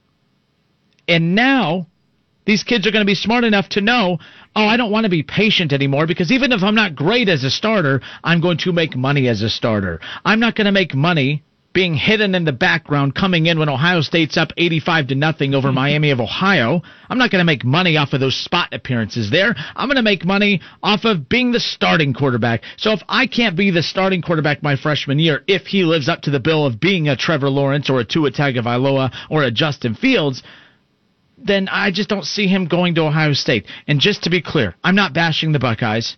I'm not bashing Ryan Day. I'm not doing any of that. All I'm saying is is this is a good problem to have. Definitely. And we're not talking about Buffalo having to make these tough decisions. We're not talking about Michigan having to make these tough decisions, you know, because I just put Buffalo and Michigan in the same boat, apparently. No, we're talking about the elite programs having to make these decisions. But in all honesty, watch how much name, image, and likeness helps some other schools with recruiting. Some kids won't be as patient to go to a. Kev, I don't think these kids are going to want to go to a crowded quarterback room. They already don't. I, I don't want to, but some do, knowing that okay, if I don't get it this year, I could do it next year. But with name, image, and likeness, and the chance to make money now, you're basically saying not only am I risking not being the starter, I'm also risking not making money my freshman year. To where if I'm the starter, even at Bowling Green or Miami of Ohio, I'm going to make bank being a starting quarterback for any team out there versus being the backup at Ohio State or elsewhere. I think that we might see the end of this JT Barrett, Dwayne Haskins, Joe Burrow. We might see the end of this Braxton Miller, Cardale Jones, JT Barrett type deal, right? Like these quarterback battles of Jack Miller and CJ Stroud. There's always going to be quarterback battles. There's always going to be names in the room.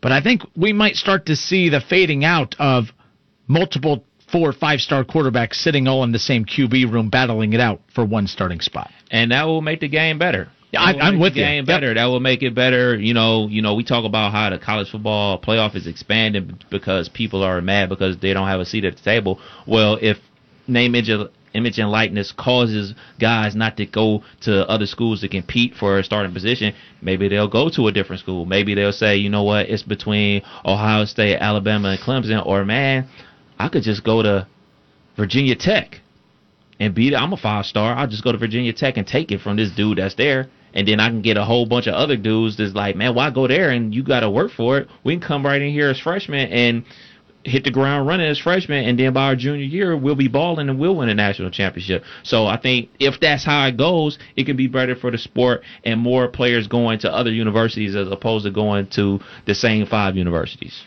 Yeah, and again, just to preface, because I'm starting to see the the and not just on Streamyard, but of course I'm getting some tweets and stuff. I'm starting to see the sensitivity of Buckeye fans come out. And by the way, I'm a Buckeye fan. Look at the shirt. Look at my office. I'm a huge Buckeye fan. But stop being a soft fan base, which sometimes Buckeye fans you have a tendency to be. This isn't an anti-Buckeye segment. This is a good thing. If you don't end up with with Ewers because CJ Stroud is so good, what's the big deal? What's the big? Why, why are we angry? For instance, yes, it sucks that we did not end up with Heisman winning Joe Burrow. But did anyone freak out when Dwayne Haskins was outperforming Joe Burrow, Joe Burrow's first year at LSU? No. they won that. I have no problem with Ohio State picking Dwayne Haskins over Joe Burrow, even though Joe Burrow would go on to win the Heisman. Joe Burrow would go on to win the national championship. Tour Ohio State with Haskins. Haskins was a Heisman finalist. Ohio State got to the college football playoff but they still made the right decision that year in selecting Dwayne Haskins over Joe Burrow. And that's what could potentially happen here. All I'm saying is, is with name, image, and likeness, with elite talents like Quinn Ewers, I just don't think they're going to be as patient. I don't think they're patient now. But this is going to make them even more anxious with their decision making because now not only are you choosing to go to a school where you might have to sit and be a backup for a year, now you might have to sit out and miss some money for a year. Now we're talking about a totally different ball game that's what this point of the conversation is is I'm not anti Buckeye. I'm not saying Ryan Day is doing anything wrong, but I just don't see a scenario where these quarterbacks are going to risk the money that they can make off a of name, image, and likeness because we all know that the starting quarterback at LSU, the starting quarterback at Bama, the starting quarterback at Ohio State and Clemson and Notre Dame, those dudes are going to make bank, and the backups, you're going to get some face and TV time when you're up when it's 55 nothing late in ball games. It is what it is, and that's how it's going to be moving forward. That's just me. Justin Kinner, Kev Nash with you here on 1410 ESPN Radio. We'll step away for a few moments. Cincinnati Reds, we had this conversation earlier. Nick Castellanos or Jesse Winker. If the Cincinnati Reds can only select one, you could only select one to give a max contract to. Who are you picking? If you pick Castellanos, that means you lose Winker, and if you pick Winker, that means you lose Castellanos. Castellanos is 29 years old is hitting 347 on the year. He's a 297 career hitter. 247 career hitter, I'm sorry. And you have Jesse Winker having a breakout year, but he's a homegrown kid, right? The Reds drafted him. They developed him. He debuted with the Reds in 2017 and is having an all-star caliber season at the halfway point. In fact, Nick Castellanos and Jesse Winker are number two and number three on total vote getters for the All-Star game. If the if voting ended today, they would be two of the three starting outfielders for the National League. If you could only pick one, who would it be? We'll pick up with that conversation. More Facebook and YouTube answers when we come back.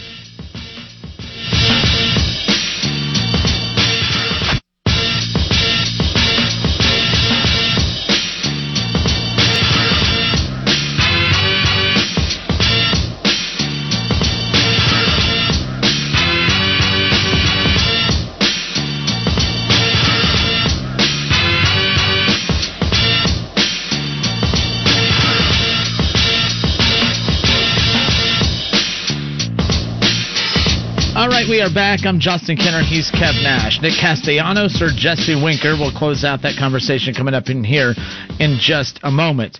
Uh, talking about that uh, quarterback situation with you know with the Buckeyes and Quinn Ewers. Again, sticking to my hot take. If I'm wrong, I'm wrong. I've been wrong a lot in the past. I'll be wrong a lot. Move, uh, you know, I'll be wrong a lot moving forward.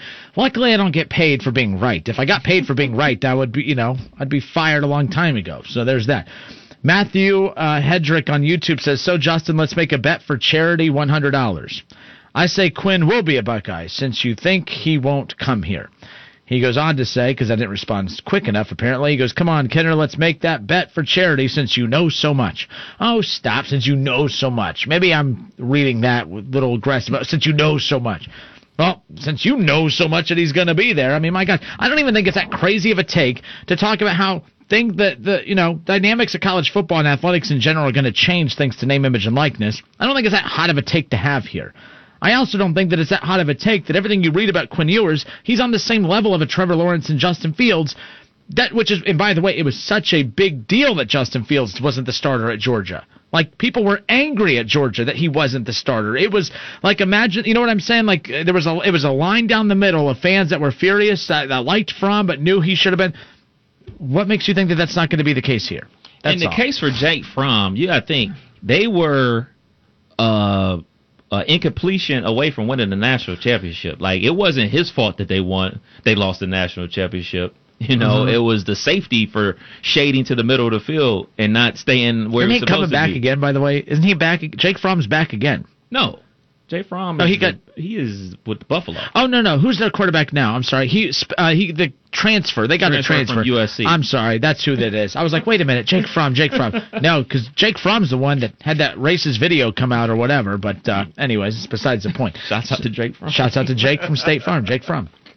Um, We'll go ahead. no no, Yeah, yeah. continue your point. You, no, you no, were- no. I was just saying, like, so, so if you're a if you're a coach and like you thinking like, all right, man, he just led us to uh the national championship game, and he was also a freshman. He was a true freshman when he did that. So, and obviously, we're not there. We're not there at, at, at camp and everything like that to see how Justin Fields is intaking the offense. And furthermore, good coaches develop talent around their players. They don't try to force a square peg into a round hole and everything like that. So maybe, just maybe, Justin Fields wasn't right for that offense.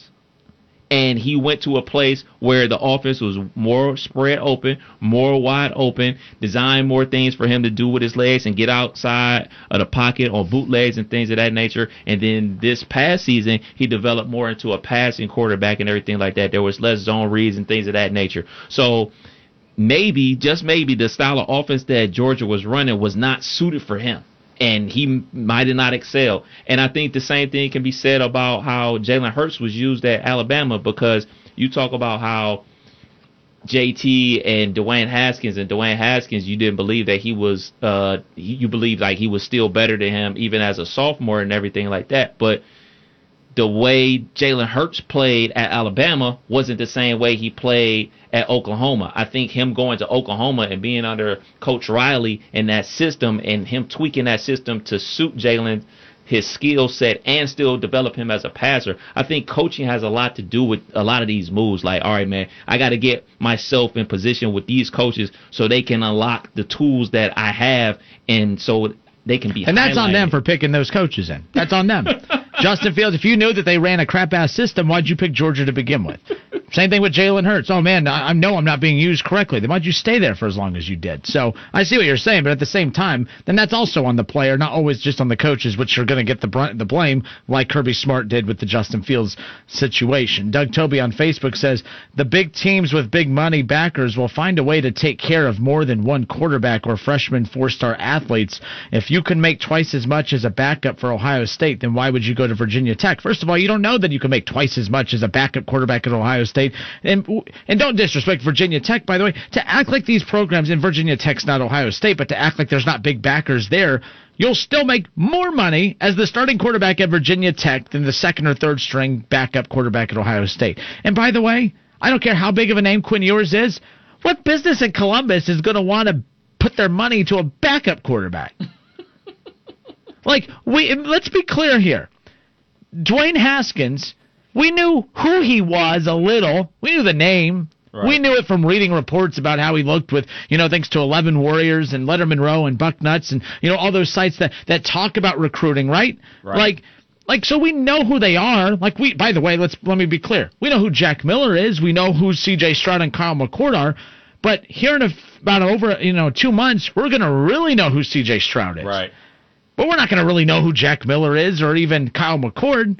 So why would the bit like it's you know Dwayne Haskins that time he came in against Michigan and had that you know in, that very interesting drive. Yeah.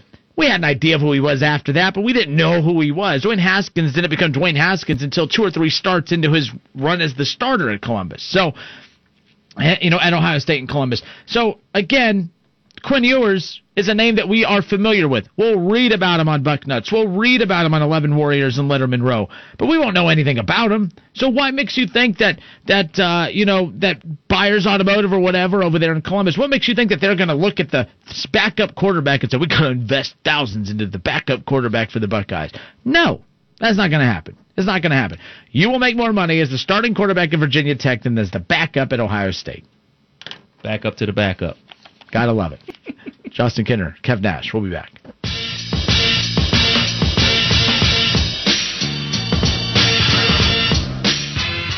Credit Karma has always been there to help you make better financial decisions. And now, with a Credit Karma Money Spend account, you can be rewarded for good money habits. Plus, when you make a purchase between June 8th and June 30th, you'll be automatically entered to win $1 million. Visit creditkarma.com slash win money. That's creditkarma.com slash win money. Instant Karma is sponsored by Credit Karma. No purchase necessary. Exclusions and terms apply. See rules. Banking services provided by MVB Bank Inc. Member FDIC. Maximum balance and transfer limits apply. Hammering headaches? Ow. Aching muscles? Ah, ah. Put the squeeze on your tough pain with Goody's Cool Orange. The same fast acting, powerful Goody's powder in a great tasting cool orange flavor. Beat tough pain to a pulp with Goody's Cool Orange. Also, blast your pain away with Goody's Mixed Fruit Blast. Two flavors, tough on pain, tasty on your tongue. Ah. We made Goody's fast, Goody's delicious. All available at Walmart. WING 1410 Dayton. Dayton's ESPN Radio.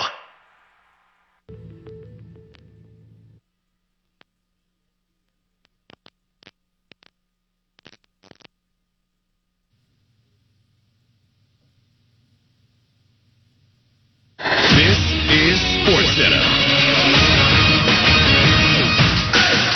Right now, the Hawks continue to list guard Trae Young with a bone bruise in his foot as questionable for Game 4 of the NBA East Finals against the Bucks tonight per the injury report released a short time ago by the league.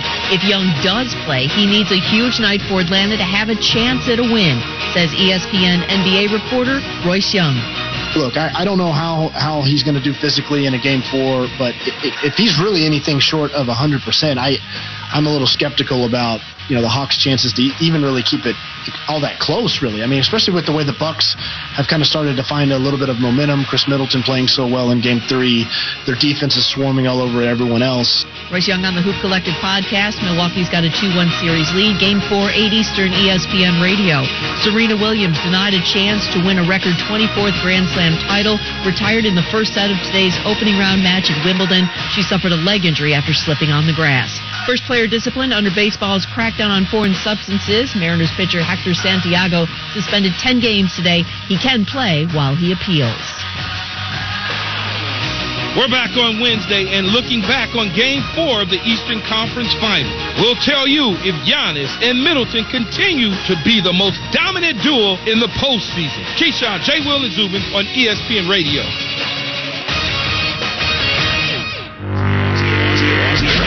The more I think about it, while you were here, mild winters in Connecticut versus what we just got What? now. Okay, no, no, no, no, no, no. Today is the day, and keep that same energy. I will tell you my snow story. Mild winters, no. I saw all of the, th- like, honestly, yeah. I'll, I'll, I'll save it. I'll save it. All right, you know what? I'm going to be very interested to see how this stacks up for the Houston native who is living in Los Angeles, who did some time in Connecticut. Chiney Ogwumike's winter story thrown at the Connecticut lifer, Mike Golic Jr. Going to be very interesting to see. How, again, went to college in Palo Alto, went to college in South Bend. You Cliff. chose Notre Dame. Time That out, was time out. You said did some time in Connecticut, like the state of Connecticut is jail. That's how most people tend to treat it when they come out here for work. Janae and Golic Jr. talking about the snow, but I know everyone's feeling the heat everywhere. Maybe um, except Scott because it's beautiful out here. Chineo Golic Jr. right now on ESPN Radio and streaming live on ESPN Plus. Chiney Ogwumike, Mike Golic Jr. holding it down, keeping it cool here. And we are presented by Progressive Insurance, and all guests join us on the Goodyear Hotline. Now, as always, first and foremost, y'all, we've got more NBA tonight, and I know a lot of people are concerned about Trae Young, his ankle after revealing a bone bruise, but still, this is a Hawks team that has a lot of fight. Bucks Hawks, right here on ESPN Radio. Co- coverage starts at 8 p.m. Eastern Time, and we will talk to our own NBA analyst on the call on ESPN Radio in about 30 minutes to get us set up. But before we get to all of that, you know, uh, the NBA talk, and also name, image, and likeness. Uh, Junior, did I ever finish that story about like me in the snow? Like I, I- didn't realize. Did I ever tell you guys or no? Uh, I believe you told us this story, Janae, because if memory serves, it had something to do with you, a Connecticut sun wrapped Hummer, Yes. and sliding into the side of a house. Am I correct? Yeah, like the Norwich Bulletin editor in chief who took a stealth picture of me next to her house as my Hummer almost plummeled into it after a snow. But let's just stick to the heat. Let's stick to the heat because y'all are hot over there. Um, a- and, uh, but, you know, I wanted to also check on another thing. Like, did we decide on brunch? Like, is brunch officially like just brunch? Well, no, a, a, yeah, a so- masking term? Well, so here was the debate here because we got on the we got on the subject of this because Chinea is out in Los Angeles here where all the cool stuff happens. You get the BET Awards there this weekend, and apparently Meg Thee Stallion had a midnight brunch. Now everyone was talking about that here in the studio, and I was the only one that looked up and said, "All right, so if we're going to be technical about this, and I'm not trying to be a lame, but like." You like brunch is by its very definition breakfast and And lunch. lunch. And so if you were having it at midnight, I don't know how it's considered a brunch in those ways, but we appear to have like Chene, is it fair to say that at this point brunch is less a meal and more a vibe? Because that's It what is- it feels like we're at. It is a vibe. Even though I feel like any meal that is at breakfast can technically be considered brunch, but I, I do agree, number one overall, that brunch is overall a vibe. But if you have thoughts on it, 888-729-3776, tell us what you think the true definition of brunch is. Also, in about 10 minutes, we'll get to discussing more of the overarching themes of the NBA. So if you want to tell us who you trust the most right now remaining in the postseason, is it Paul George? Do you have hope for Trae Young? Is it Devin Booker, Chris Paul, Giannis Antetokounmpo, maybe even Khris Middleton? Hit our hotline 888 say ESPN and tell us what you think, that or brunch. But Junior, I mean, like we always talk about our lens of being, you know, athletes from college, Stanford University, Notre Dame, and we have seen an accelerated timeline for discussing name, image, and likeness.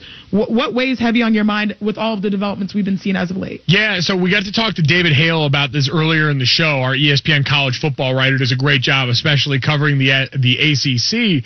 And this starts July 1st, Chene. And one of the things that jumped out to me that he said is he has talked to a lot of athletes and a lot of athletes in women's sports who have been surprised at just the sheer dollar amounts already being thrown around. Like, we're going to see when July 1st hits, deals are in place that are going to go through. And we're going to see immediate reaction to this. We saw Graham Mertz from uh, Wisconsin, the quarterback there, put out a video welcoming everyone and showing everybody his logo, like his personal logo that he's already got put together in some hype video there, Chene. And so the dollar amounts that are going to get thrown around in here are going to be pretty wild. But David Hale also kind of expounded on just how much is going to be changing all at once when we hit midweek. Take a listen. I I would imagine, and I've, I've been told, you know, there's several, I think, going to be very high dollar deals announced, um, and probably from some athletes that, that the average fan may or may not know. Um, that's going to come out Thursday. When as soon as the law happens, that that's going to be announced, and uh, I am certain that some programs are going to be more than happy to promote. Look at what our athletes are doing now. Um, you know, in the same way that you would promote, hey, we have five guys on an All America team preseason, you're going to be saying, hey, we got 10 guys that, that have endorsement deals right here. And I talked to one uh, advisor who works for one of these third party companies that, that does uh, NIL stuff partnering with schools, and he said pretty much every Division One athlete that wants an endorsement probably is going to have access to something. Now, I think some of those endorsements might be as little as like you know a hundred bucks, and some of them I would not sh- shock me if we were talking into seven figures. Chenango Jr. here on ESPN Radio and ESPN Plus. Like, yeah, the like that's like it is real money. So for all the naysayers and the people that said it's only going to be a few people and it's not going to be that much money, they're appearing to be wrong on a lot of fronts here. But this is the other side of it because you and I both had experience being student athletes, but now you got experience being a professional athlete and on this radio show and someone who's in heavy demand in a diff- like different photo shoots, different advertising opportunities. So how do you think you would have handled this as a college athlete? Because this is something that you've worked through now. This has been part of being a businesswoman in that sense after your playing days here. But how do you think college players are going to have to go about handling this new time crunch? responsibly. And this is why I wish, as this was turning the corner, and I love that we're empowering athletes, I hope that we're educating them as well because. You know, what I know now as a professional is stuff that I wish I was groomed to know coming out of school, coming out of Stanford. And I went to Stanford, right? Like, so the idea that, oh, you probably, you know, everyone's like, oh, you learned everything you need to know by going to Stanford. Well, somebody teach me how to do my taxes. Like, so you know what I mean? Oh, yeah. Someone like, teach me how to get the right representation so that I know what to look for when someone enters the room and says, I want to help you with your money and not get played on that. No, I haven't got played on that. I got a great team, but I'm just giving examples. And so back at Stanford, if I was presented with this world, say I was going to be a junior or a senior, a star person, you know, star player on my team, I would want to, first of all, let my team know that it's not going to be a distraction internally, right? Two, I would be excited because I know that the reason why Stanford women's basketball has a lot of energy is largely because we have great players and we drive a lot of awareness to what you know what we're able to do as a sport and that helps our school. And i have a piece to play in it. Like it's funny i always say this like i created a music video called nerd nation and nerd city and i don't please don't please don't play it on the show okay? We played it enough here. But I play, made this music video and created this concept that was trademarked by the school and put on their, you know, pamphlets um, saying also known as Nerd Nation, and it was trademarked on there. I was like, that was my intellectual property. I would have loved to have some kind of conversation about, well, I did this and it generated so much more notoriety and it brought in new athletes. Like, where is my fair share of creating that? Because there are other, uh, you know, people on campus that do create stuff and get to benefit from that. So yeah, like I would be all up in there. How about you, Junior, at Notre Dame, Mike Golic Jr. Yeah, uh, Janae, this is the interesting part. Is I was on the other side of this. I was never a star player, but listen, my last name means something around Notre Dame there because of the family lineage. We did well in my last season there, and so the one thing I'll always remember about that 2012 season, we went undefeated, things were going well is how busy and frenetic it gets. Like a sign went up in the building that talked about ignoring the noise during Which that building? season. Inside, yeah, and no, inside the uh, so the the Goog was our football athletic conference in there, uh, uh, athletic building in there. And when you walked out of it. And it said, you know, the things we say here stay here when we leave here, ignore the noise on the outside because you started to hear all of that static around there. And for you guys who are in the Final Four damn near every year, for our women's team, like that's the norm around a lot of those spots. And we hear all the time this balance of you got to be able to balance the academic stuff with the time management is the word they throw at athletes all the mm-hmm. time at college. Yep. Now this gets ratcheted up because for all of those time balance, for all of that balance of time there, they got academic advisors. They got people that check in with you on that stuff there because the football program, the athletic program, the women's basketball program care enough about making sure you're going to be out there on the court with them. You're going to be out there on the field with them. And so they got people to help out in these spots here. I don't know if they've got lawyers ready to help people go through the contracts that are going to have to be a part of all this here. If they're going to help these players figure out how to pick representation for themselves in a lot of these deals here, what kind of structure they're going to provide and that they're now incentivized to provide. So, Sinead, that's the thing I worry about here in the time management aspect of things is yeah, you got to keep the main thing the main thing because none of it works if you're not working on the field, on the court. But also, is the school going to give you the tools that you need in these new specific areas to make sure that this doesn't become something that distracts the team from their ultimate goal? Exactly. And I mean, honestly, it's on the professional. If you get distracted, that's just another cautionary tale for the next generation as they come through. And so I'd rather have these problems where athletes learn how to manage earlier, and hopefully that affects them earlier than what we experience as professionals. Yeah, Chiney, I think that's a great point. Is this is going to be a learning process. It's not going to look perfect out of the gate. Even though you see all these companies that have come in, third party groups that are going to help this out, they're all doing this for the first time at this level too. And so it's not. It's going to be like the transfer portal, where it probably looks worse before it's going to look better. We got to stop, not make a full judgment of this right now, and understand they're going to be growing pains, but it's better because there's options. Options where these players can win. Now, 888-729-3776, 888 say ESPN. I want to get to one caller as we've asked about what's gone on with brunch. Is it a meal? Is it a concept? What is it?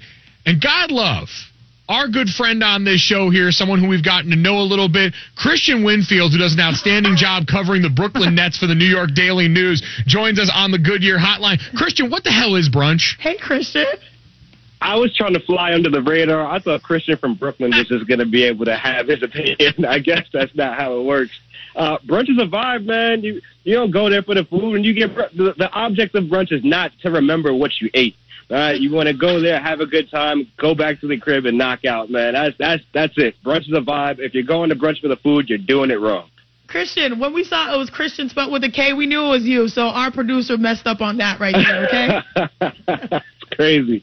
Oh man! But if you are coming to Brooklyn, right? There is one brunch spot that I can recommend. It's been the spot for the entire summer. It's called Kokomo, K O K O M O. They got some great food, some great drinks, and uh, that's a place where you get the best of both worlds. You get a little drunk, get some good food, and then you have a great rest of your day. See, that is the kind of analysis that we needed on this. And we know, listen, we had Kristian on here talking about the Nets and about his pregame meals. So this is a food opinion that you should absolutely trust. So, Kristian, we appreciate the help on this one, man. Thanks, Thank you. Sorry for blowing your cover. Anytime. 888-729-3776, 888 say ESPN. If you could help us out on this front here as we try and navigate what brunch actually means in 2021. We'll get to that next here on ESPN Radio and ESPN Plus. We're back on Wednesday, continuing on the road to training camp. We'll tell you if Sean McVay and Matthew Stafford are the quarterback head coach duel with the most pressure on them in 2021. Keyshawn, J. Will, and Zubin on ESPN Radio.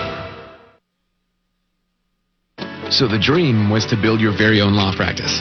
Be your own boss, call all the shots. But have things like billing, HR, timekeeping, and all the other management stuff turned your dream into a nightmare? Take charge of your practice with Lexicon. We're the intersection of practice management software and legal support services for your firm. You'll get more billable and livable hours back. Lexicon marks the spot for all your practice management needs. Visit lexiconservices.com slash intersection to get the whole story or schedule a demo. With the Capital One Savor Card, you earn unlimited 4% cash back on dining out or in, 4% back on entertainment or on popular streaming. And now, 3% back at grocery stores so you can make the cake that makes her day. Happy birthday to you. So earn unlimited cash back for going out or staying in with the Capital One Savor Card. Capital One, what's in your wallet? Terms apply. See CapitalOne.com for details.